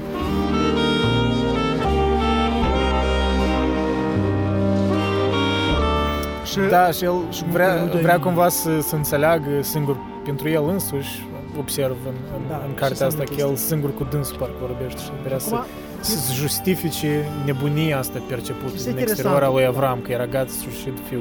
chestia interesantă, trebuie de înțeles că, de exemplu, uh, ori, ori, prima lui carte, care Either or, da? da, either or, este bazată despre distinția dintre estetic și, Și etică, da. și trebuie să alegi fii La el cum e? Prima e, e etapa estetică estetică, apoi etică și urmă e apoi religioasă. credincioasă, religioasă. Pentru că, vedeți, în prima carte este uh, estetic și etică și el spune că alege una sau alta, dar le vei regreta pe amândouă. Da, Eu- da, marry, not da. marry, kill Da, yourself or da. don't kill yourself, you Fie că te regret omori, it. fie că nu te omori, vei Da, regreta da. ambele. Da, un citat. Da, asta e chiar la finalul de Psalmatei. Pe urmă urmează uh, Fear and Trembling sau Frica și cu tremur, care este vorba despre uh, asta dintre etic și religios, pentru că Trecerea, pentru, trecerea. da, pentru că să treci din Păi etic asta. în religios ai nevoie de saltul ăsta al credinței pe care l-a făcut Da, Avram. și tot cartea el cumva part, vorbește despre spațiul ăsta intermediar. Și cum începe el citatul frumos, dacă nu ar fi existat o conștiință mai înaltă în univers, și ar fi viața asta dacă nu disperare. Da, da, memorabil introducere, ți minte și eu. Da. Și pe urmă el continuă s- cu filozofie hegeliană și dialectică și încearcă să facă o, un, să abordeze trei mituri diferite. Mitul lui Agamemnon și, uh, fi, și a fiicei lui, am uitat cum o cheamă fica lui, da, A, Agamemnon, Agamemnon era generalul ăsta uh, Aheu, adică grec, care înainte să pornească la mare, pentru că Poseidon îi distrugea fiecare corabie, i s-a cerut ca să-și sacrifice singura lui fică. Da, da. Și Ifigena? Ifigena, Da, Ifigena, da, da. Da, Ifigena. Și încer- să sacrifice pe Ifigena. Și asta spune că Agamemnon a acționat în virtutea uh, a acționat în virtutea eticului, pentru că la dâns, pentru că pentru că Agamemnon nu este o figură absurdă. Agamemnon este o figură tragică. De aia. Și Moare în duș. Sau unde? ce zice? Moare în duș. Da, îl omoară soția, îl omoară soția lui. Spoiler alert, Da, și pe urmă, 3000 de da, ani după. Și pe urmă vine, pe urmă vine Oreste și Electra și o omoară pe Clitemnestra. Tragedia mea preferată. E, e tragedia mea preferată, Orestia. E prea, Așa e prea quotable. E prea... e fain Oreste. Zice, zice Oreste, e, eu sunt dragonul. Să nu, nu știu. Nu, eu nu sunt șarpele, eu sunt dragonul. Și Wow, n-ai cum. Serios? Eu Nu, nu contează, continuați. nu dar, măi, eu, eu știu, am citit Oreste și pe mine era alergat de furii până a fost răscumpărat de Atena. Uh, în privința, de exemplu, mitului lui Iefta. Iefta era un general izraelit care, eu, înainte să duc la război, a spus lui Dumnezeu, Doamne, dacă îi dai în mâna mea pe dușmanii noștri, voi sacrifica primul lucru care este pe poarta mea. Și când i-a bătut Iefta pe dușmani, s-a întors acasă și fica lui a ieșit înainte și să fica lui a ieșit. Fuck, Da. ok. Și Iefta That a sucks. spus, fica mea, fica mea, ce mi-ai făcut? Ia că am făcut un jurământ înaintea Domnului și nu mai pot să mă întrag înapoi. Și fica lui i-a spus, dacă ai făcut jurământ înaintea Domnului, lasă-mă atunci pentru șase luni să mă duc în munți să îmbocesc feciornicia. Și pe urmă când o să mă întorc, fă cum ți-a spus, cum crezi tu, cum ai, cum ai jurat Domnului să faci. Iefta tot nu e o figură absurdă, pentru că el nu a acționat în funcție de credință, el a acționat în funcția unui jurământ, iar jurământul e lege și legea este etică. Bine, dar Avram îl consider ca un personaj absurd. Pentru mine, după ce am finisat frica și cu tremurul, pentru mine e absurd. Nu știu. Exact. E greu să... Eu nu-l înțeleg. Exact, pentru că Avram, a, deci nu Avram a făcut o înaintare. Avram nu a binevoit să sacrifice pe cineva pentru ca să câștige. Dumnezeu a venit inițial. Da, el era ca un, mă rog, ca o victimă, ca un observator, dar și un Exact. actor în toată Păi, asta. ideea este în felul următor. Dacă Avram, dacă, dacă, lua, dacă Avram n-ar fi făcut chestia asta din credință și dragoste pentru Dumnezeu, toată lumea ar fi considerat pe Avram ca fiind un criminal. Da, la sigur. Da, despre asta și de, de, vorbea câteva pagini Kierkegaard, că dacă da, exact. Scoți partea asta, da, el era un criminal, gen cel mai mare criminal. Și pe urmă urmează să explice dacă este o justificare uh, morală în ce și-a făcut Avram. Chestia asta zic că nu, nu este o justificare morală. Însă Avram a acționat în funcție de credință, care este un salt al credinței. Evident, Dumnezeu n-avea să-l lasă pe Avram să sacrifice pe Isaac, pentru că câteva capitole precedent, Dumnezeu i-a promis lui Avram că va mulți sămânța cât nisipul măr- mărilor și stelele cerului. Deci Dumnezeu, Avram pur și simplu a avut o credință în faptul că, cum adică Dumnezeu se contrazice? Dar pur și simplu Avram a zis, și se întâmplă acum imediat, asta trebuie să fie. Pentru că și-a dat seama Avram că el nu a gândit, nu a gândit istoric chestia asta. El nu a spus, stai bă, doamne, dar tu te contrazici că tu mi-ai spus că o să am urmaș în Isaac. Și uite la mine, am 100 de ani, soția mea are 90 de ani. Era credință pură, nu era rațiune. Exact, era credință pură, era credința în absurd. Era o chestie care... Și absurdul pentru Kierkegaard ce era anume, cum îl percep? Absurdul, absurdul în, în, nu se referă la o chestie logică, în primul rând. Da. Absurdul se referă în fel la o chestie metafizică. Este o chestie care un fel de nereconciliere între pământ sau etic și, în, și este absolut sau în religios. Eh, camera și Ai, zi, zi, Vezi că se face crăpat. Și da, asta zicea, în felul următor zicea Kierkegaard, că anume Avram trebuia să aleagă dacă să rămână în etic sau în religios. Și dacă ar fi rămas etic, era să fie perfect normal. Adică uh, avea să ducă o continuare viață bună, avea în continuare să aibă urmaș. Dar datorită faptului că nu l-a crățat nici măcar pe singurul său fiu, astfel oglindind ce ce avea să facă Dumnezeu în tradiția creștină după 2000 de ani, că istoric vorbind Avram a trăit cu 2000 de ani înainte să nască. El cumva parcă a trăit și și a trăit exact, uh, exact. Dumnezeu Avram, parcă, da? da? Adică da, asta exact. era ideea. Deci s-ar putea, s-ar putea face un caz din faptul că Dumnezeu a vrut să vadă în Avram dacă, dacă un om poate să facă în virtutea credinței, să sacrifice propriul său fiu, de dragul meu, și n-aș face și eu chestia asta la fel. Și mă rog, unii ar putea spune că asta e un gest tare egoist din partea lui Dumnezeu, gen, pentru ce? Dar Dumnezeu nu acționează în funcția unei morale. Nu? Da. Poate un om, Dumnezeu e în stare să dea unui om puterea lui, adică să o moare fără să se întâmple nimic. Adică, cum merge asta? Adică Dumnezeu poate să-și transfere puterea altuia în așa fel încât să o moare. Păi atunci Dumnezeu nu ar fi atât de puternic dacă și-ar transfera puterea. Dă-mi un exemplu. Dă-mi un exemplu. exemplu uh, pe asta cu Avram. Deci, eu, eu am în minte acum modelul călăului în Evul Mediu, prin, prin care el, el nu primea puterea completă a regelui când omora pe cineva, când uh, dădea sentin, când uh, da, când omora. Când decapita. Când de, nu numai decapita, când tortura, când okay, astea, yeah. el și el era un criminal.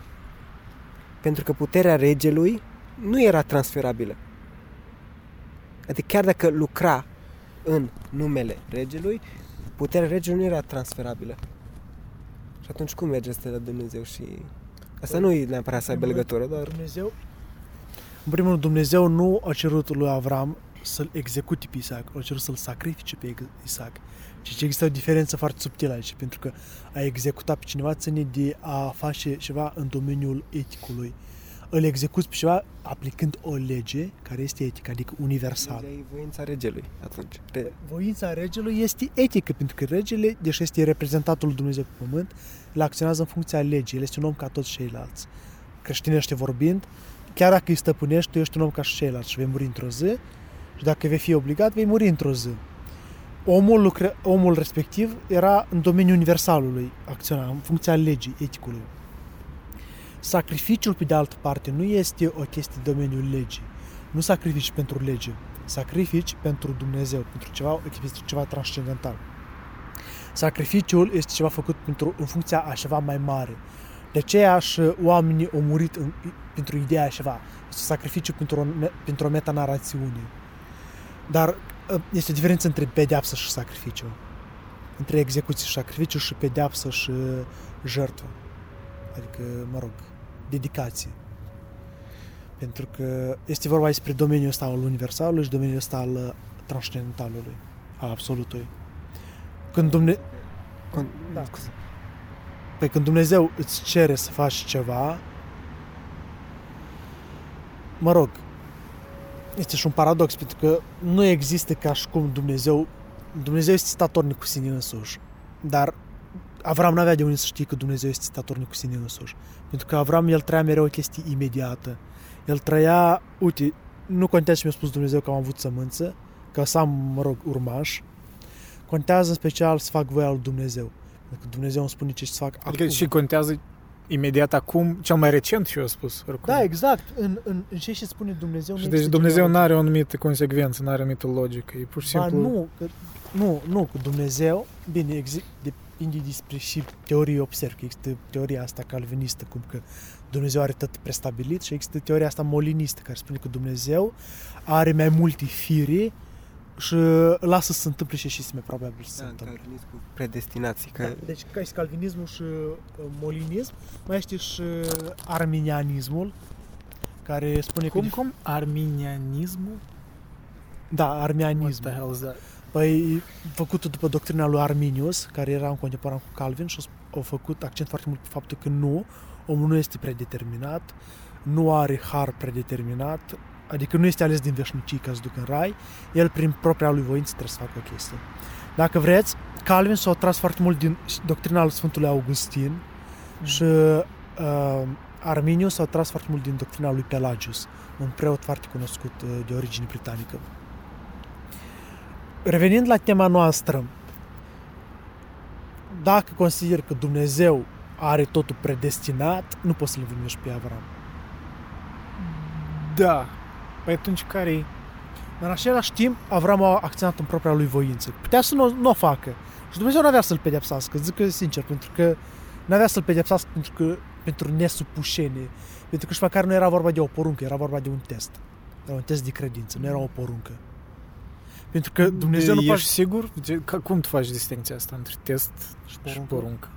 Păi, când Dumnezeu îți poruncește ceva, vrea ca să îndeplinească ceva, uh, să îndeplinească ceva pentru un scop aparte de cei doi subiecti.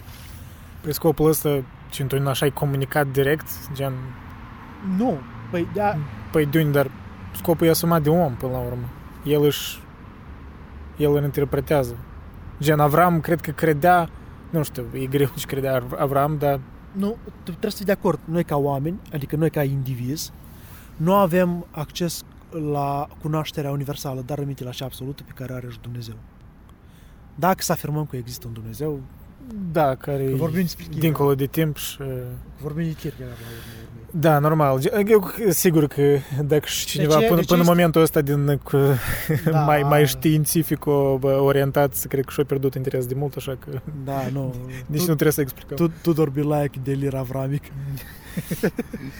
Oricum. Bila crusadele creștinism. Da, nu. Ideea e că întrucât Avram este o entitate și nu este un absolut, el nu poate să aibă aceeași cunoaștere pe care are și Dumnezeu. Respectiv, el ca entitate, în raport cu absolut, este nevoit să acționeze în funcție de imediere.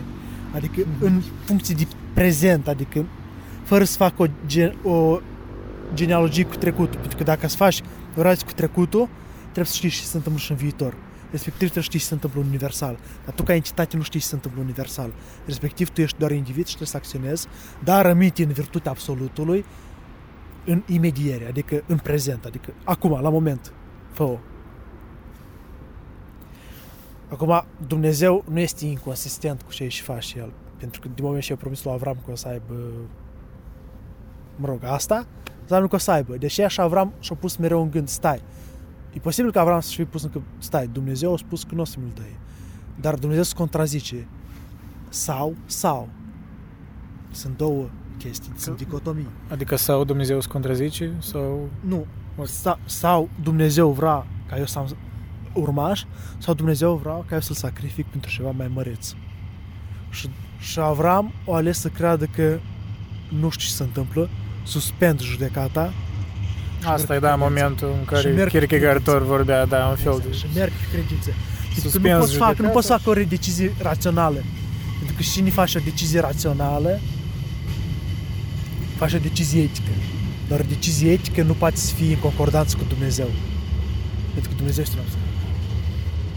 Interesant, Am spus, sună pentru că- parcă uh, contrar ceea ce oamenii de Eu am obicei spus, cred să că știi e ce religia, interesant, e, absurdul- e ceva etic, nu? Absurdul e domeniul sublimului, e do- domeniul transcendentalului. Adică este chestii care nu poți să concepi, oricât de multe teorii ai faci și tot nu poți să concepi chestia asta. Tragicul pomenit în mitul lui Iefta și mitul lui Agamemnon sunt mituri legate de etic, pentru că ei zeii Olimpiului, de exemplu, erau transcendentali. Zeii Olimpiului treau pe Olimp. Da. Și Dumnezeul lui Iefta, Dumnezeul ebraic, deci s-a născut după dânsul, era obligat prin jurământ să facă chestia asta. Iefta a înaintat jurământul, nu Dumnezeu i-a poruncit. Iefta, făcând jurământ, a aplicat legea, a încercat să facă o lege universală, să facă negocieri din legea universală cu Dumnezeu. Iar legea universală, ierarhie vorbind, este inferioară absolutului. Când Dumnezeu vine și spune ție, tu acționezi în funcție de credință. Dar când tu vii la Dumnezeu și propui, tu acționezi în funcție de lege. Îs și mai confuz acum. Știu. ok, eu, eu... Ehm, Da, mă rog. Mă rog. adică mă rog. Nu, adică... Eu, m- asta pe mine mă depășește, adică ce înseamnă să spun. Adică chiar și când citeam Frica și cu tremurul, I was lost at one point. Pentru că nu puteam, poate ironic, să fac saltul ăla, știi, de, de M-am credință. întrebat, De exemplu, eu, eu mai am încă cartea asta la mine acasă și cred că o să o mai recitesc în următoarele săptămâni, pentru că... La sigur e o multe- carte care trebuie să o recitești ca să o Exact. înțelegi cât, cât că e, fac, e, e densă. Foarte. Și e așa de subțării, e ca tractat sociologică filozofică. Asta își spun, densă nu înseamnă lungă, densă înseamnă gen dens, deci o pagină e... Pe de parte avem Hegel, care e și gros și dens. Da, asta da. Asta e și întrebarea. Uh, Eu am vrut pe, mă rog, am vrut cu Toni să vorbesc despre Kafka, dar cumva deja am vorbit noi despre Kafka un pic, dar Kafka avea citatul ăsta, nu se minte exact cum eu spunea, că o carte trebuie cumva să să-ți spargă parcă sufletul ca un, ca un ciocan în gheață, știi, ceva de genul. Mă duc despre aceea, nu știu. Da, du-te. Gen, uh, da, eu am, cred că am spus-o Spargă prost. Ca un, ca un uh, topor într-un lac înghețat. A, într-un lac înghețat. Uh, Spune încă o dată? Uh, Ceva de genul... O carte bună trebuie să fie ca un topor într-un lac înghețat. Într-un fel să lovească gheața și să creeze mii și mii de, de links, de, de, de, de uh, crăpături prin care poți să respire ce e sub apă. Este cam abstract. Asta Da, da, da. Cum o înțelegi asta? Adică că o carte ar trebui să-ți zdruncine ceva ce... Adică ar trebui să te tulburi, ori asta înseamnă că ar trebui să te conforteze.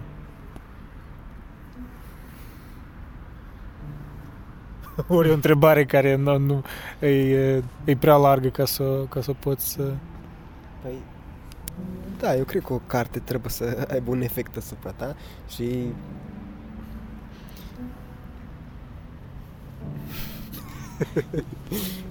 da, asta e, trebuie- o Nu, carte gen, o da, carte să da, aibă da. un efect asupra ta, dar, dar cum să spun,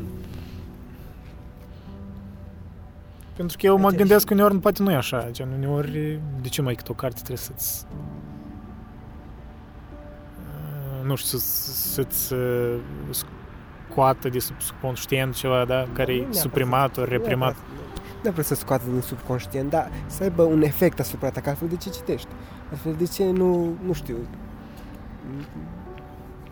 faci altceva, de ce nu noți, de ce nu alergi, de ce nu uh, faci orice altceva. Mă rog, adică e una din mai multe chestii care puteai să le faci. Care e cartea ta favorită de la Kafka? Castelul, probabil. Nu. Pe jumătate n-am finisat-o. Așa că, da, e ironic pentru că nici nu e finisat. Da, la Kafka e chestia asta că tot ce scria el, chestiile alea nu era, nu, ex- în spatele lor nu exista intenția că el să fie publicate. El numai scria. Și gen asta, uh, Scria pentru el însuși, într-un fel. da, dar chestia asta, parcă, parcă chestia asta e admirabilă. Nu autorul, uh, viața lui, ce s-a întâmplat. Chestia asta e că, de exemplu, Moby Dick, deci, nu? e o carte bună, bună, pentru că Melville știa de înainte că, o să fie, că el o să scrie un epic. El o să scrie un... Da, dar de unde ți-o asumi Kafka? Eu cred că Kafka voia să publice, pur și simplu nu știu ce l-a stopat. Neîncrederea asta în sine, cred că, nu știu, îndoială. Ori faptul că, într-adevăr, poate nu prea era citit. El, sc- el scria mult și eu cred nu că se gândea la că fiecare lucru pe care îl scria îl va publica. El scria mult, scria mult, mult. Da, dar că să scrie așa povești, ar fi straniu să nu, să nu te gândești să publici, știi? Așa îmi pare mie.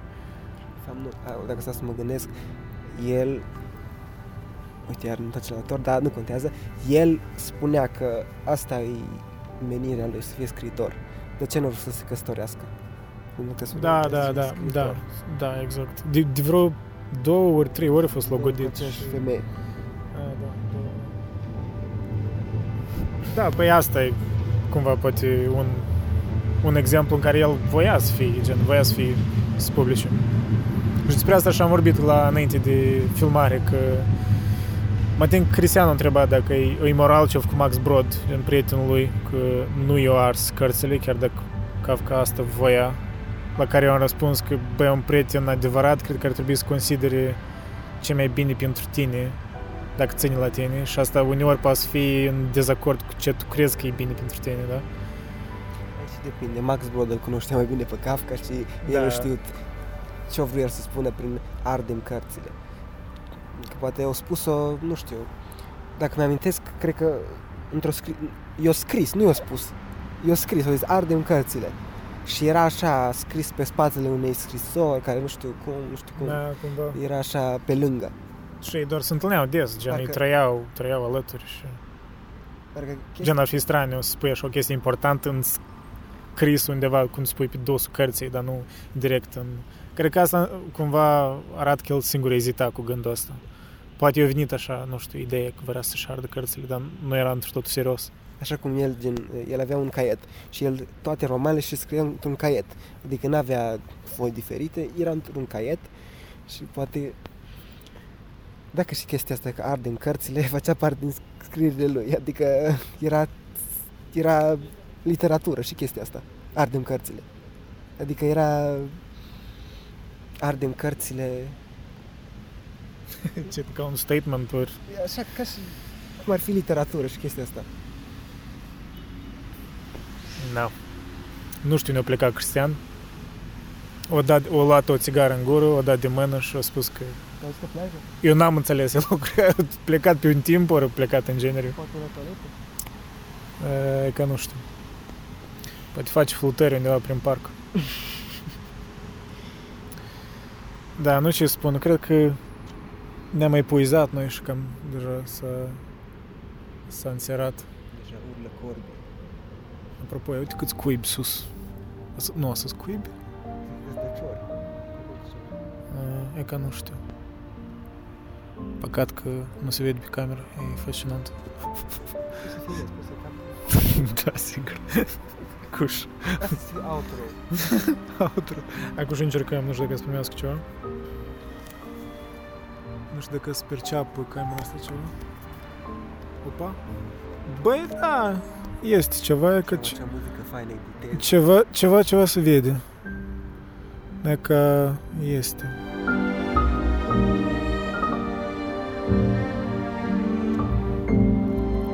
E ca o viață simplă păsările astea, nu? Trăiesc în cuiburi și nu- nu-și bat capul de finanță, crize existențiale. Despre Kierkegaard, frica și cu tremurul, eh, fucking, da, hermeneutică. Totul e simplu. El e ca și capitanul din Moby Dick. Spune, banul ăsta e pentru ăla care găsește balena, nu e nimic altceva, e, e premiu, nu e pur și simplu, nu e nimic ce trebuie uh, căutat, pur și simplu acolo. Metafizica ciorilor. Metafizica ciorilor.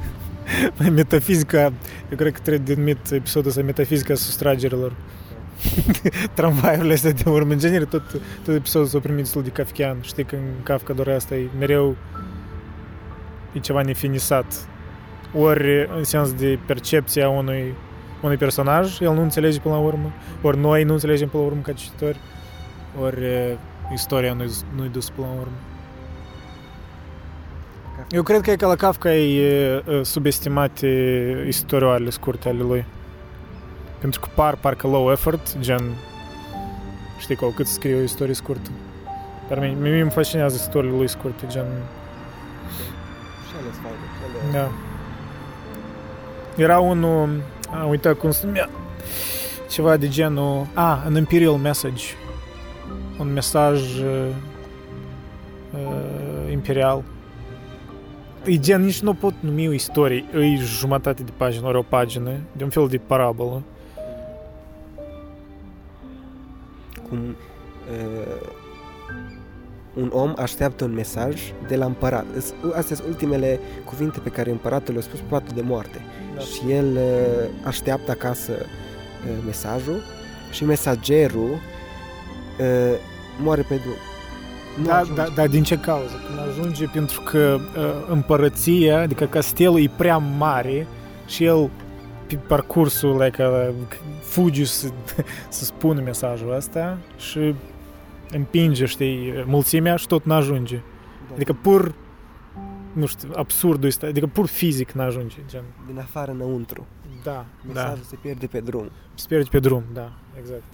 Și, de, gen, nu știu, asta mă fascinează, jumate de pagină și așa un... Nu mă decât că are un mesaj profund sau ceva, dar mi s-a întipărit în minte că imaginea asta de un un servitor al împăratului care ca fugi să spună un mesaj, nu reușește. Și Cristian s-a întors.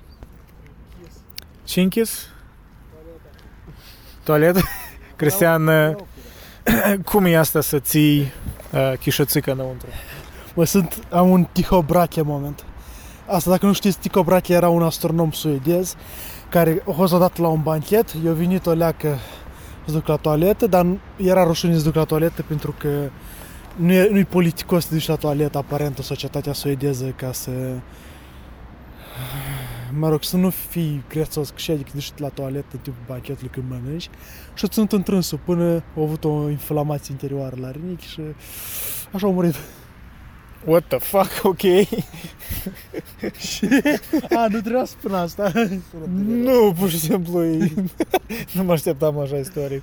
Bă, să înțelegi, mulți oameni, sav, mulți savanți aveau morți foarte stupide. Știi cum a murit Cur- Kurt Gödel? Cum? Kurt Gödel este uh, acela care... Um, Unul din matematicieni. matematicieni probabilist, cred că ceva de tipul. Da, și teoria seturilor, un mare adept al analiticilor, dar el practic a distrus cam toată tradiția analitică încerc- prin teorema asta a nedemonstrabilității. Aha. Uh, avea o, el când a plecat din Germania nazistă avea o mare frică să nu fie ușiți de spionii naziști și nu mânca nimic altceva decât ce și pregătea soția lui.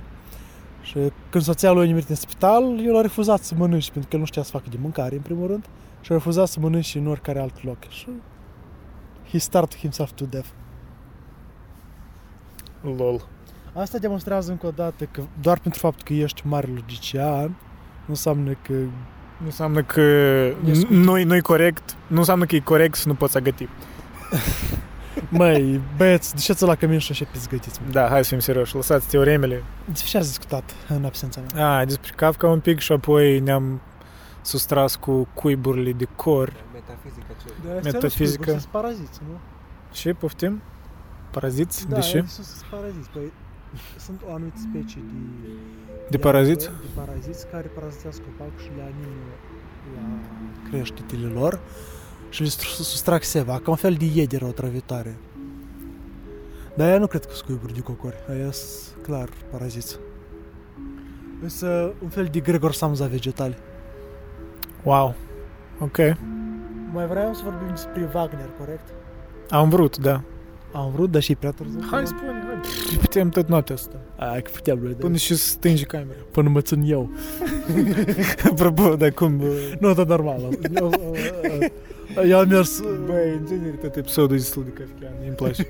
Băi, Sustrageri pe sustrageri. băi, de doi- motociclete, tramvaiuri, Băi, asta două- vreau să pii și uh, eu în, finisez, nici nu finisez gândurile pe jumătate. Paraziții Am uitat, de vaci. am uitat ce spun. Paraziții de- cu microfon, să mic- cu mână Mai în ales microfonul, că cu alta încerc să filmez. Mai să nu, să nu spui o discuție filozofică, să spui o discuție kafkiană așa. Discuții kafkian. Nu, Nu. trebuie să fii... Nu, asta e serie deja, s-a primit că uh, discuții filosofică în parc. Gen asta e a, tre- a treia, a treia, a treilea episod din serie. Trebuie să faci mai des așa ceva. Băi, merită, serios. Dacă gen, când am mai fan. apucat, când am apucat să mai facem tot. Mă rog, am ca introducere, poate am făcut orice așa, gen semi-serios, dar uh, în viitor... Cum a evoluat. da. Băi. Uh, aș spune nu, de fapt conversația asta încă a fost destul de serioasă comparativ cu precedentele. Gen, au avut o leacă mai Nu, că prima, mit, știi, o leacă mai am mult carne. observat că când atunci când încercăm să părem serioși, uh, parcă nu ne iese de fiecare dată, dar acum când suntem așa degajați și nu încercăm să părem serioși, avem anumite gânduri insightful, știi? Uh, Wagner și Nietzsche. Uh, da, cum și mi-a, mi-a dat atât ceva de genul, mă rog, relația lui Wagner cu Nietzsche, ori de ce, de ce Nietzsche s-a dezamăgit în Wagner, că, pentru că și imagina că Wagner era altceva decât era? Uh, în primul rând, s- uh, sursele biblio- bi- biografice s- m, se contrazic în mare parte nici cauza Wagner l-a părăsit și nici l-a părăsit pe Wagner. Inițial, el a fost atras de Wagner pentru că Wagner incorpora în giganti sa lucrare opera și muzica, sau opera și drama, da, opera și drama se numea, sau muzica viato- viitorului, apropo, preludia al viitorului. Să vedeți, în preludia viitorului asta este... Care carte era un preludiu al viitorului? Vorspiel uh, der Zukunft sau ceva. Se numea. Ece Homo, mi se pare că era, nu? Ce în germană așa? Nu, e da, homo. un, da, un preludiu pentru filozofia viitorului sau așa. Uh, mă rog, da, e ce homo, e ultima lui carte, a? ori cam... Anticristul pare că este ultimul. What? Nu, E complicat acolo. nu, stai, Anticristul mai devreme, what? Ah, Nu, Anticristul, el era verde, tot cunoscut. Ah, nu, era Fucking chiar stai. sfârșit Anticristul. În orice ah caz, păi da, da, da, Anticristul era când era deja o leacă de era. deci te am visează cai. Da, ok, da. Which makes sense. Apropo, de ce, ce vreau să adaug este că inițial nici era fascinat de Wagner pentru că Wagner incorpora uh, sincretismul ăsta din Grecia antică al tragediei a lui Eschil și al lui Sofocle. Și ulterior Wagner, mă rog, îl făcea haz din Nietzsche pentru faptul că muzica lui Nietzsche nu este de fapt muzică serioasă. Este Min, Wagner avea Da, dreptate. Da, e- da, avea dreptate. Era un caz uh, într-o prefață de la uh, nașterea tragediei de spiritul muzicii. Uh, traducătorul a inserat un mic pasaj biografic în care spune că Wagner, când a auzit uh, și a dedicat nici soției lui, adică lui Cosima, uh, pufnit în râs. Ah, adică și piesa e dedicată. Da, adică Pufnit în râs. și asta. I, I can see that. Yeah. Uh, plus că mi se pare că era o chestie că Wagner a cerut lui Nietzsche să se debaraseze de anumiți prieteni evrei. Uh, încă, se, Hmm. încă există o, o anumită controversă în și privință Wagner era antisemit. E sau... că eu nu țin minte momentul ăsta. Serios așa era? Da, i-a cerut chestia asta, să dispartă de Paulo Re, care împreună cu lui Salome erau prieteni foarte buni. A, lui Salome, da, tipa aia Și care... Paulo Re, da. Tipa aia care și cu Rilke și cu, Și cu Freud. Freud și cu Nietzsche. Mm, Cum nu au avut cu Nietzsche, cred că nimic, dar, mă rog. Da, cu, nu, nici Hidine în gata nipoții. mă rog. Băi, dacă eu Depinde, nu știu, totuși sifilis l-a primit de undeva. Băi, de trei ori eu propus căsătorie. Sau că omul era burghez la urma urmei dacă vrea să căsătorească. Și ideea principală cu Nietzsche este că Adică iar e, e, e, bastard, nu știu, conectăm omul cu, cu arta, e ca muștonia spună. Don't do that. Da. da. Lame, lame. Not allowed. It's not It's not allowed. allowed. Ok, Noi vorbim și s-a despărțit uh, omul Wagner de omul uh, și s-a despărțit omul Nietzsche din omul Wagner. Da, ok. Uh, pe urmă, mă rog, au avut revelații Nietzsche cu așa grete Zaratustra că de fapt uh, creștinismul e decadent, budismul e decadent și progresul este decadent. Creștinismul e decadent cred că a luat-o din operele, de exemplu opera lui Engrin de Wagner, care este o operă cu subiect creștin. Uh, Faptul că budismul e decadent a luat-o din filozofia lui Schopenhauer, Da, negarea voinței a trăi, ca a absolutizare a artei ascetice și progresul decadent cred că s-a luat de la materialiștii hegelieni de pe vremea lui, cum ar fi Marx, Feuerbach, uh, Bauer. Și el a avut revelația asta cu eterna reîntoarcere, când zice, băi, deși să progresăm, dacă noi nu știm să trăim încă ca și cum ar trebui să trăim viața asta de o infinitate de ori. În orice caz, și a avut el foarte mult. Avea, avea cazul Wagner și Nice contra Wagner. De fapt, Nice contra Wagner era cam prin primele, ultimele lui lucrări, de fapt. Adică, deși Wagner nu putea să-l tolereze pe, uh, deși nici nu vrea să-l tolereze pe Wagner, pentru că Wagner a făcut în uh, Götterdämmerung, adică în Amurgul idolilor, anume anularea asta a mitologiei păgâne și anume faptul că creștinismul totuși a triumfat după și a spălat tot uh, avariția aia după inelul puterii, inelul lui Alberich. Ideea principală în Wagner este ca să sublinieze că de fapt omul ideal este ăla care este pur și naiv, este rein mensch. Este vorba de omul ăsta pur care este întorchipat în Parsifal, ultima opera a lui Wagner. De fapt, ultima opera a lui Wagner era, trebuia să se numească, că avea să lucreze la dânsa, uh, Învingătorie. Și era vorba despre subiectul ăsta foarte Schopenhauerian, despre cum reușesc doi, un cuplu, să găsească dragostea adevărată, nu prin sexualitate sau libido, cum este ulterior în teoria psihanalistă, dar prin suprimarea voinței de a trăi, așa cum o cere și Schopenhauer, pentru oamenii cei mai mari. Um, deși vedea Nietzsche în Wagner decadență, anume faptul că era angajat în mitul ăsta creștin. Și pentru Nietzsche creștinismul in- este inerent decadent. Da, asta e cred că Din cauza- cea mai cunoscută chestie despre Nietzsche. da. Da, deci, mă rog. Da, cam așa și este, e greu să negi chestia asta, cred. În cartea Ar- Arteș și Arhetipuri de Gilbert Durand, uh, Durand spune că, de fapt, da, Wagner este decadent, dar nu din cauza faptului că este creștin, dar din cauza anumitor factori, din cauza că Wagner incorporează în teatralogia Nibelungilor um, diferite elemente care se găsesc și în decadentismul francez. Cum ar fi, care apropo a început să prindă amploare în 1870, aproape simultan cu conceperea operei uh, Lui Nietzsche, nu? Operei lui Wagner. Adică, Stai, da, Nietzsche... Nu, el mai Nu. târziu. nu, nu, adică tot pe acolo. Cum, tot cum, de, mă rog, Pur și simplu, timpurii Nietzsche- spre 70. Decadentismul francez cred că era Mai mai majoritatea în atrăgător 80. decât Nietzsche. Chiar însuși Nietzsche a spus că războiul franco-prusac din 1870 a trezit un nou elan de forță artistică în Franța. Odată cu simbolismul, impresionismul, um, literatura nat- naturalistă. Între timp și germanii rămâneau tot în, încastrați în conceptele astea teutonice, luterane, despre, uh, pro, despre progres, muncă, uh, abstinență. Despre, și, Un fel de smerenie de asta. da, mă rog, morală de sclav. Uh, și decadent Wagner, Gilbert Durand spune felul următor. Wagner incorporează mitul femeii fatale. Brunhilda este o femeie fatală atunci când îl tradează pe Siegfried. Astfel, eroul Siegfried trebuia de fapt să fie un erou pur, un rein mensch. Din moment ce nu deci a fost trădat și Siegfried a fost corupt atât de licoarea uitării cât și de inelul nibelungilor, uh, femeia fatală îți găsește întruparea în Brunhilda, astfel care îl tradează lui uh, Hagen, care îl ucide cu o suliță în spate. Asta îl ucide pe cine? Pe Siegfried îl ucide. Da, asta e ca mitul Siegfried, da? Că știu Da. că e Da, da, cumva chinte- chintesențial în, în, în folclorul german. Exact. Uh, un alt aspect al decadentismului este vorba despre atracția față de același sex. Uh, poemele Florile Răului de Baudelaire este vorba despre întreagă, dacă am voie să spun, uh, iubire homoerotică feminină. Uh, Și lui Nietzsche nu-i plăcea asta.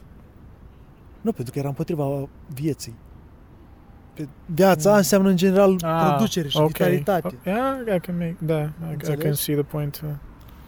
Um, un alt aspect al decadentismului reprezintă orientalismul. Dar noi nu suntem de acord cu nici, așa? în cazul dat. Măi, Păi depinde. Eu, eu am găsit... Homosexualitatea e un lucru inventat în secolul XIX. Sunt serios. Nu exista înainte homosexualitate. Nu există, cum da. Da. Ei pur și simplu au apărut așa. brusc. Da. da. Un alt, o alt, Uh, Ca concept, adică orice. Ca, ca specie. poate. Înainte era doar o, cum să zic, o... E- Exista altfel de uh, clasare. Era o clasare care era împotriva unei legi, era împotriva naturii. De aceea și dar nu, nu exista diferența asta cum există astăzi. A- Astăzi, de exemplu, există o diferență mare între uh, adulter și homosexualitate. Sunt două lucruri, dar mai de mult, când era, când era văzut sub uh, spectrul legii, ambele erau în aceeași categorie. Din secolul XIX deja au început să, să, să se... Dar în ce moment exact?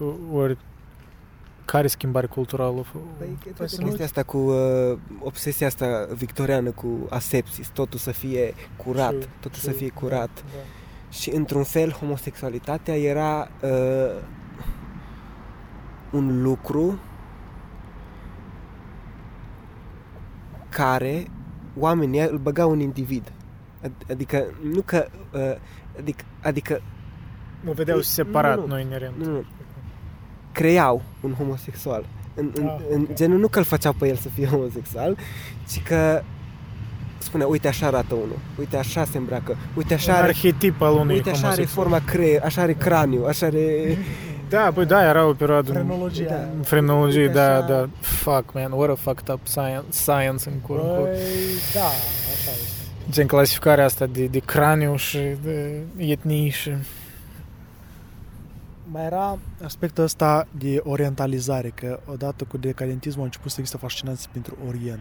Schopenhauer incorporează elemente budiste în uh, lucrările sale.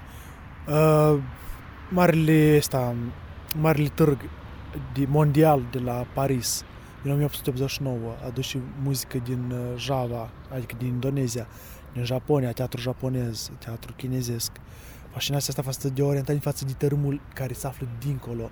Are Baudelaire un poem foarte fascinant despre cum noi suntem oameni care mergem din depărtări în depărtări și căutăm uh, ceva nou care să nu ne plictisească.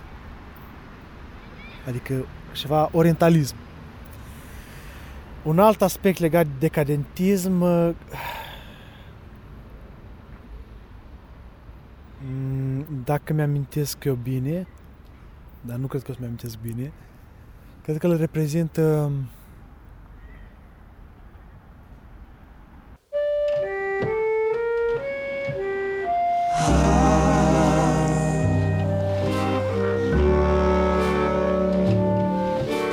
Nu mi-amintesc, poate mi-amintesc mai încolo. Dar Părerea ta personală despre gen, are dreptate? În ce măsură are dreptate nici ori n-are dreptate? În măs- în, nu uitați, nici oricât și-ar dori să nu creadă în progres, oricum are anumite doze de darwinism social. Are despre uh, voința de putere, despre... Da, voința de putere mulți o interpretează ca o înțelegere greșită a lui Nietzsche a darwinismului ca atare, adică un Da, fel păi- de Herbert Spencer mai degrabă. Bă, da, El a citit exact, mai e mult pe mult- Herbert Spencer. Exact, pe despre asta vorbim. Dar Herbert Spencer nu era oare acel filozof care se afla în era victoriană? Da, și doar ideea asta de mm, supraviețuirea cel mai puternic, asta era mai degrabă Spencer. Darwin nu spunea despre asta. El Darwin- vorbea despre fitness, despre În sensul de e, adaptabilitate. adaptabilitate Nu de și, putere. da, adaptabilitate la mediu, nu putere. Darwin nu vorbea despre asta. Asta e Spencer. Corect. Dar nici ați vede că mai Nu, mult vă și zic, Spencer Darwin- și cumva Darwin- pentru, deși asta uh, criticii interpretează că nici nu prea l-a citit pe Darwin ori nu l-a înțeles corect, pentru că el spune adesea că Darwin asta spune, știi, dar Darwin nu spune chiar asta. Mhm. Dar nu spune Spencer asta. Spune. Uh, în și măsură are nici dreptate când spune că este decadent, da, este decadent, însă este decadent pentru că vrea să uh, Wagner vrea anume să distrugă nu este, este deca, decadent pentru că Wagner vrea să se reîntoarcă înapoi la mitul creștin al purității, al omului pur. Și într-un, într-un anumit sens ce își propune Nietzsche e, pur și simplu, altă parte a aceeași monede, că el tot vrea să întoarcă la anumit, uh, pur și simplu, un fel de paganism, un fel de Exact. aristocratism elenic, nu știu, știi, gen. Păi nu însuși nici zicea a murit marele muzician la Veneția, în referință la Wagner.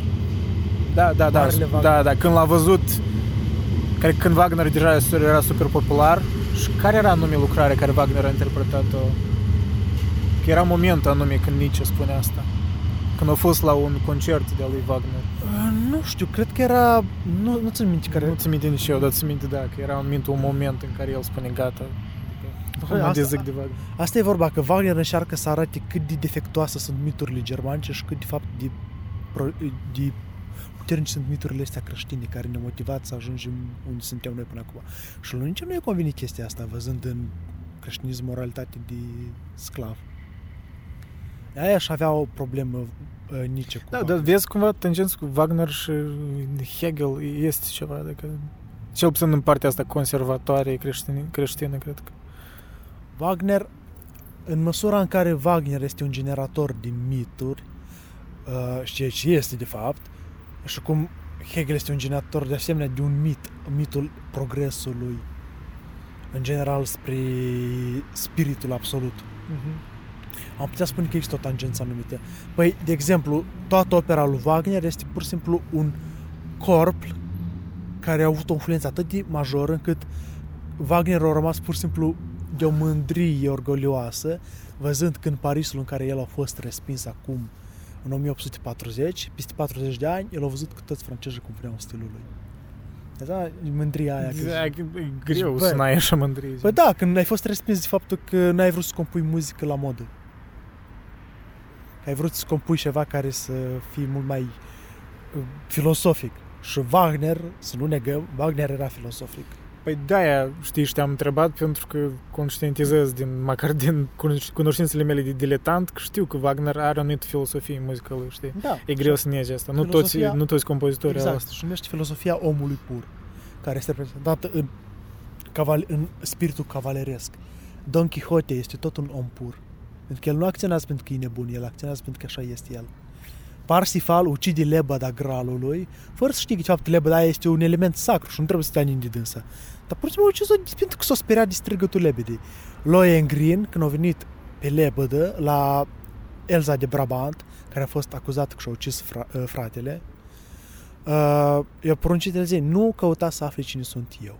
Și totuși când află cine este în urma insistențelor lui Elsa, care tot e o femeie fatală, uh, lui Ingrid spune că, uite, eu vin dintr-o împărăție a Graalului, unde toată lumea trăiește în cea mai pur, așa, ascetic spirit și ideea era că eu am fost trimis pe pământ ca să protejez o ființă nevinovată. Din moment ce s-a încălcat jurământul, trebuie să mă întorc înapoi. Lohengrin, apropo, este fiul lui Parsifal. Același spirit pur care, odată ce lancea lui scuplează cu cupa gralului, simbol psianalitic, uh, Mulțumesc că ne-ai spus falic, de mă, mă buhnesc de de la referința asta. dar nu când să Gilbert Duran spune oh, ce delicie este pentru psianaliști să vadă cum lancea scuplează cu cupa. Băi, și cu oamenii ăștia nu sănătoși la cap. Dar nu că nu sănătoși la cap, sunt oameni care sunt foarte axați pe a trăi. Obiecte falici. Pentru a trăi, pentru faptul că trăim. Asta tot. De la Schopenhauer poți fie să ai o filozofie a vitalismului, fie să ai o filozofie a pesimismului. Vitalismul reflectat, de exemplu, în Nietzsche și pesimismul reflectat în filozoful Philip Meilander, care după ce și-a scris filozofia redemțiunii, s-a sinucis. Bun, Mylander? da, Meilander.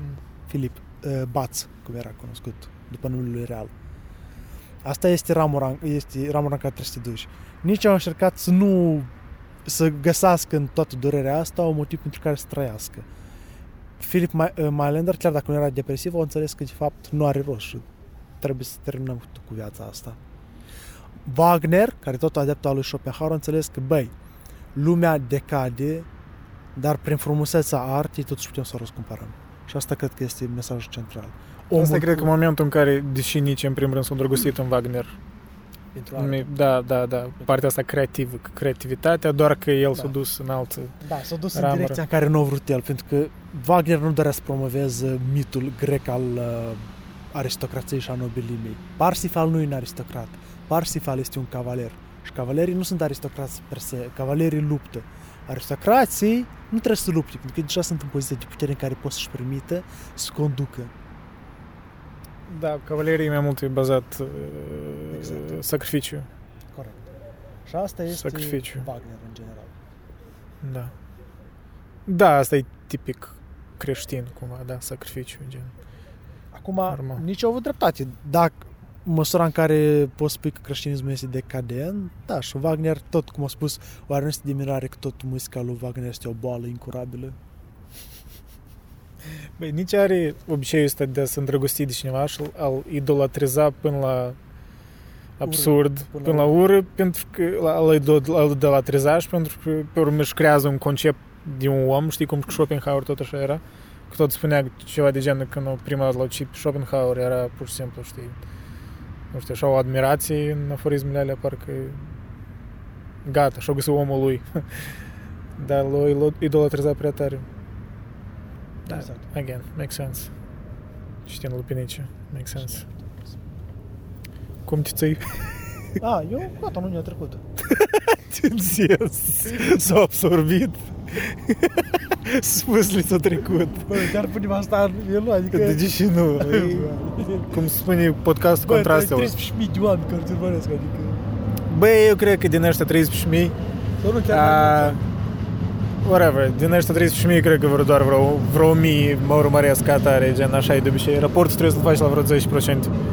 Dar chiar trebuie să mă... 1000 2000. Ce, uftim? Două? 1000 2000. A, 1200, eh, whatever, numbers. Nu-i pe asta. 13.000, da. Când o să ajungem la 100 de mii... Băi, băieți, și vă macină pe voi, cam la moment. Hai să trecem de pe temele. Ce maceala? Te macină maceala.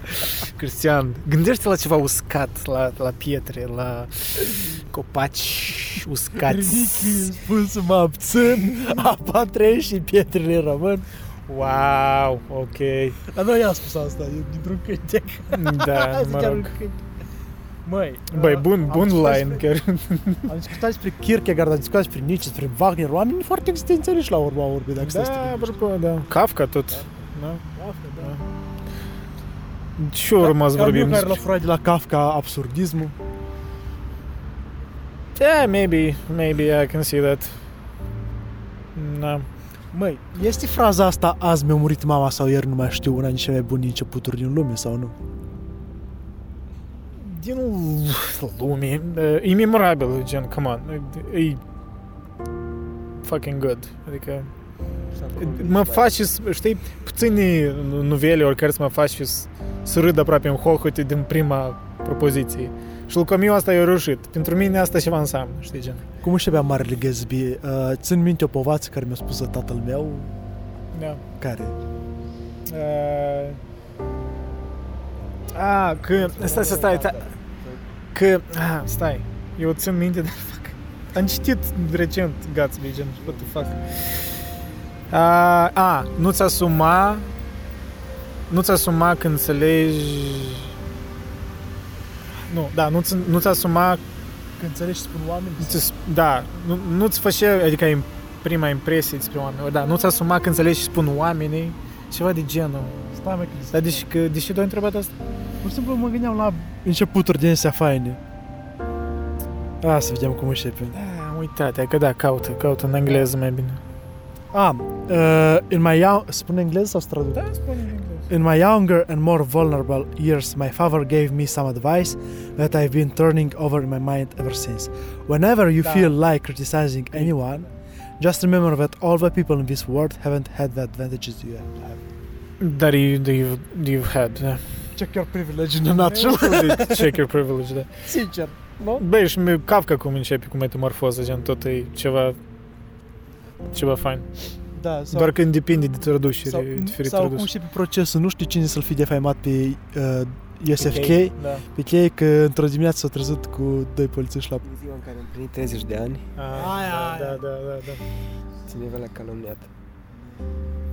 Trebuie să știi cum să știi pe cartea asta, trebuie. Da, o, da, desigur, desigur. Ori dacă ești Dostoevski, faci o introducere de 250 de pagini. Aș, și încep cu politețurile alea, că domniile voastre să mă scuze când voi pomni despre Fiodor Karamazov. da, familia, da. Da, ți mei care vă fac genealogie și plește un trag paragraf. Nu, hai să începem. Fiodor Karamazov era un legiblidi. Hai copilaș, așezați-vă, da să vă povestesc. Da. Era desfrânat omul, ce pot să zic. Da, cam Acum așa. câinișorul trece. câinișorul ăsta tare, tare speriat. uh, Tare s-a speriat de cameră. Și am așa speriat de cameră. Așa s-a uitat tare, tare Măi, am vorbit existențial la cameră. existențial la cameră. Nu, dar așa știu, eu mers și să de Da. cameră. Și Asta și televiziune, știi? și câinele. copacul, și copacul ăsta cu bec. Băi, uite, îți văd stele. Da, în sfârșit să văd stele. Chiar dacă luminositatea în oraș e mare. Băi, așa, Băi, da, la mod serios, la ce vă macină, gen, în ultimul timp. măi, sincer, în ultima vreme mă gândesc la la filozofia mea. da, asta e altceva. A, la mod serios? Nu, la mod... Vrei să scrii, nu? Da, vreau, Scrii deja. vreau, vreau să scriu ceva, vreau să scriu o carte care să o dedic uh, uh, comunității meditații. Oh, God, Mă rog, ce responsabilitate. o, o parte din trânsa și altă parte să dedic profesorului meu. parte din trânsa în care nu se include Tudor.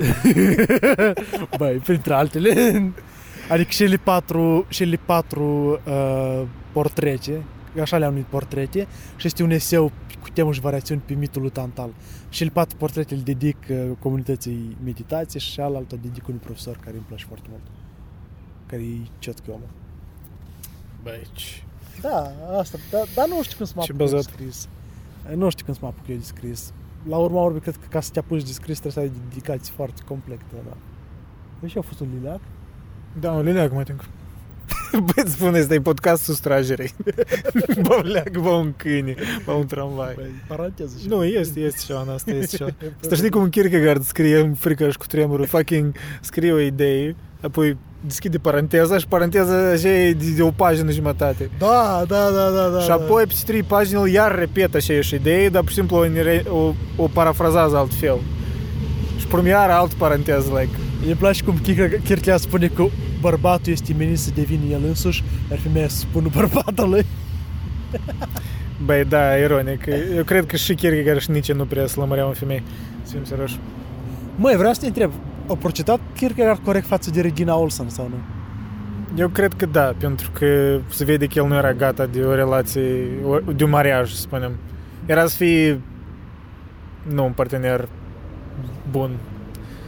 Gen, dacă ești, ești așa de instabil și așa de mult internalizezi, o așa ești de melancolic până la... Nu știu cum tu poți...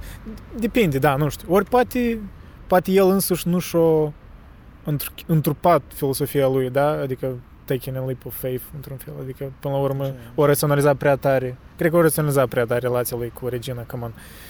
Adică mă apuc cringe cu ea când am- citesc pasajele despre și faci și prelegerile de la Berlin al lui Hegel.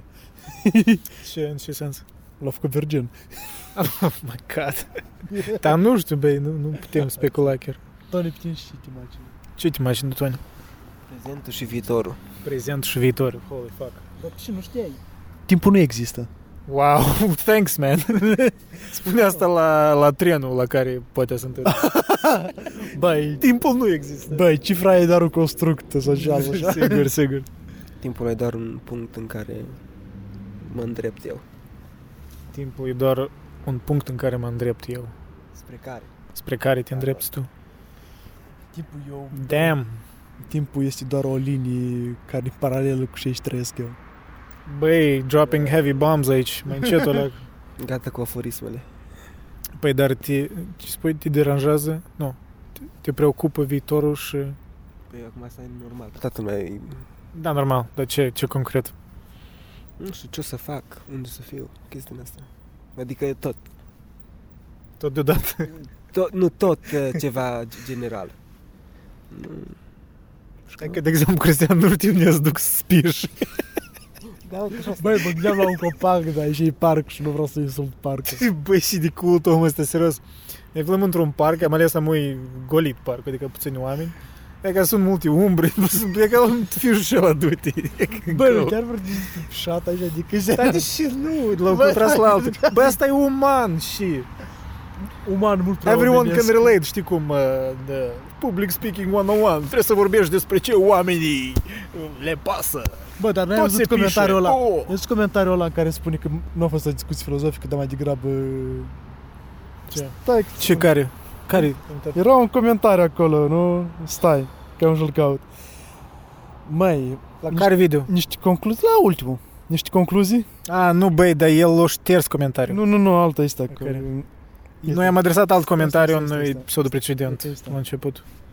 Hai să ne strădim puțin. A, da, da, da, hărbe. nu de alta, dar practic va și încerca de a transforma conversația într-un skit comic. Într-un skit comic. Nu, și să se transformă într-un skit comic.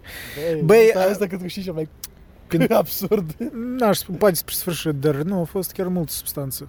Um, băi, din start, așa și am vrut să Dar fac. singură substanță, cum adică? N-ai citit Spinoza? Uuu, Eric, eu știu că ești plur- pluralist, dar... Știi? Mă să Îmi place cum noi conversăm, știi, cu alții din asta e super cool, gen, știi? Băi, Parcă facem, ref- parcă creăm într-adevăr parcă o serie, știi, adică facem referință la conversații băi, în băi, trecut. este și timpul să devenim obiect ontologic închestat în sine. Băi, noi am devenit de am ceva, gen. Pentru că știi, asta e. dacă ne devenim prea deschiși, devenim mainstream și ai prea mulți abonați care Da. se schimbă și treci capa și îi îngroapă pe cei stabili. Da, nu, eu mereu o să vă prețez pe voi, uh, Mulțumesc. ăștia care sunteți uh, miezul comunității. Și, nu. Eu, dacă tare voiam să mă duc în mainstream, eram de mult să fac videouri fucking cu 5 minute despre 5 lecții de la Soren Kierkegaard, 5 lecții de la Friedrich Nietzsche. Iată de ce viața cu... Nu să-ți vină să crezi ce a spus Nu Chopin. ți-ți vine ce crezi ce... Și acolo un citat E- ceva. era- Sexul este pentru virgini. Nu, sexul este pentru puncte, puncte, puncte. Pentru Sau, sau dacă, mă ai o, omor. dacă ai o femeie, nu uita să-ți iei puncte, puncte, nici. Mă umorei, apar tot canalele astea, am avut un rent uh, despre asta. Cum, Canale, Academy of Ideas. canale de citate, nu, Academia of Ideas încă ok, nu, nu, nu sunt ok, School gen, of Life, da. Dar e School of Life vorba e alt chestie, nu, nu, vorbesc de YouTube românesc, Ah. uh, în care apar de astea citate, canale care se putem să numesc citate și acolo. Citate din Și drum. citite gen ori cu robot, gen Google Translate, ori cineva care nu poate a citi. Dacă vrei să... Ceva de genul. Și, a, da, dacă, Dacă vrei să- Și cu cu un uh, reverb în ecou. Dacă vrei să... Exact. Exact. Da, da, și eu. Ok, niște concluzii să tragem din data asta. Concluzii. Măi, uh, Băi, ce? Concluzii. Concluzia zilei, gata, Deci, suntem serioși. Kierkegaard, Kierkegaard era un uh, înfocat adept al absurdului. Kafka uh, avea fetișuri cu gândași. Wagner este mi- Reducționism, net, net. Uh, Wagner și Nietzsche e ca me- memul și la Virgin vs. Chad. Ok. și uh, cine mai era pe acolo? Um, Ah, și Hemingway. Băi, Hemingway avea un roman puțin mai nesărat, în ciuda faptului că e multă mare acolo. da, Hemingway s-a împușcat în cap cu uh, shotgun-ul. Wow, that blow my head. Băi, pentru mine asta, eu îmi țin- rețin în mintea asta că am mai menționat asta, dar poate n-am spus-o în video. Când eram la muzeul lui Hemingway, muzeu, muzeu, mă rog, nu e muzeu, e un- o casă în care el a trăit, una din ele, când era tânăr, așa cred că adoles- spre adolescență, în, lâng- în Chicago, într-o suburbie din Chicago. Păi eram cu prietena mea și alți încă participanți și prietena mea o întreabă la urmă, după ce termină turul, pe ghid, o întreabă Uh, so how did uh, uh, uh, Hemingway uh, uh, die? Or how, ah, how did he, did he kill himself? Adică, El știa că uh, omul- da, noi știam că sunt sinucist și, și as a matter of fact și o întreabă și ghidul răspunde așa, as a matter of fact tot Oh yeah, he shot himself in the, in, with the shotgun in the head uh, uh, right in this uh, room și ah, oh, cool, ok. Știi așa un fel de... Știi, gen, Ok. gen, wow, wow, Ok, știi tu, Știi, nu știi cum să reacționezi. literatura, literatura lui Hemingway e așa de mind-blowing. Ok. Uh, concluzie. Hai, uh, uh, Tony, concluzie. Fiți în Concluzia. toate lucrurile, în opinii, în orice neutral. Păreri, opinii? Asta e concluzia. Ce păreri opinii? Păi da, da. Eu vreau să fac o leagă de troll. Uh, Eu n-am concluzii.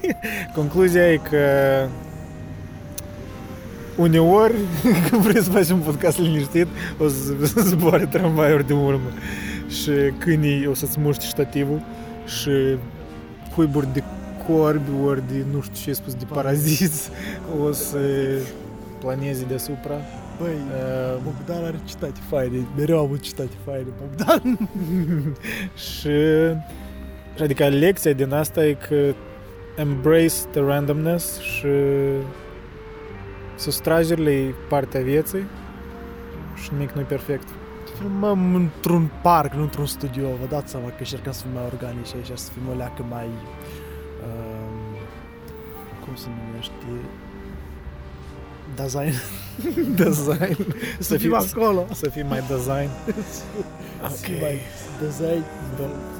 Să fim out there. Exact, să fim afară, acolo.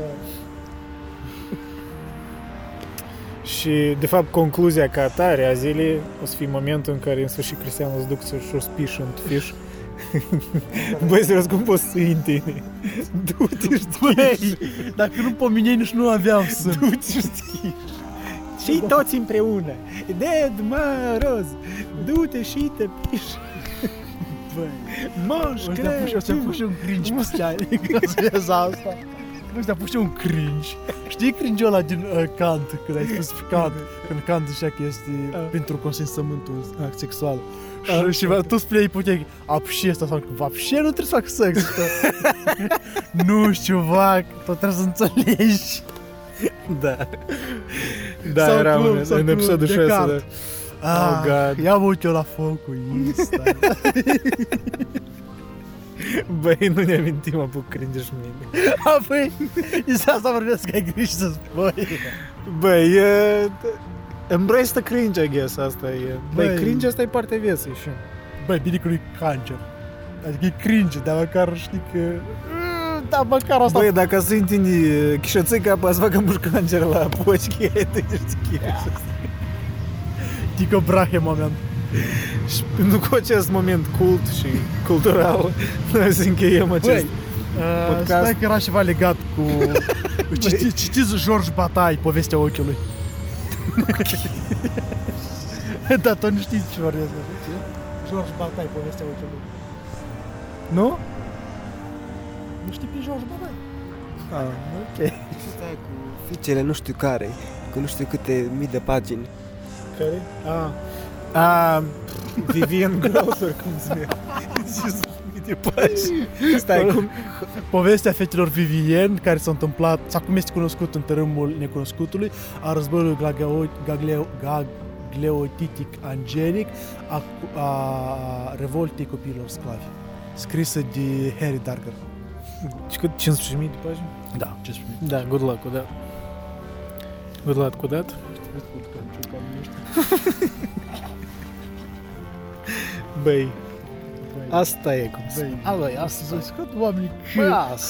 oamenii că ne-au aplicat la pămâjă de să iarbă. Băi, am început... Nu, și asta e ironic, noi am început tare serios, de fapt. Nu, Băi, tu să tai așa. nu. Știi? La început era ceva gen Vojac și pe urmă Vojac. Băi, nu, așa ceva nu stai. Totul e viață. Băi, tot în viață, dar... Și mai știi? Nu, nu, nu, nu. Adică de jumătate de oră despre asta vorbim despre cum o țin. Asta e motivul, de fapt. Light motivul. Băi, motivul la vreo Băi, jumătate de podcast. De timpul trece cum mă țin eu. Sau ceva, nu știu. Bă, Tony, se uită la noi zici, băi, când cine a nimerit? Tony's like, what the fuck is this cringe? Why did I come from Oradea here? Să-l ascult pe, uh, pe domnul uh, Văscu. Nu adevărat. Pentru audiența maghiară.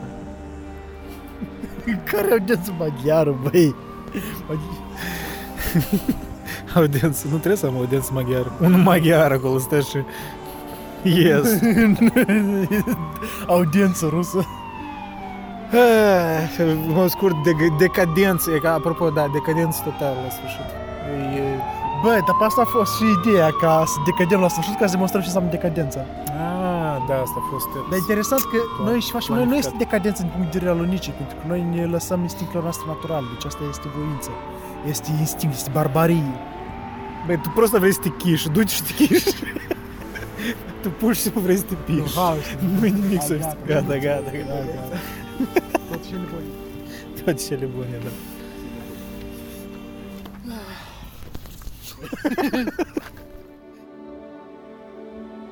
Thank thank you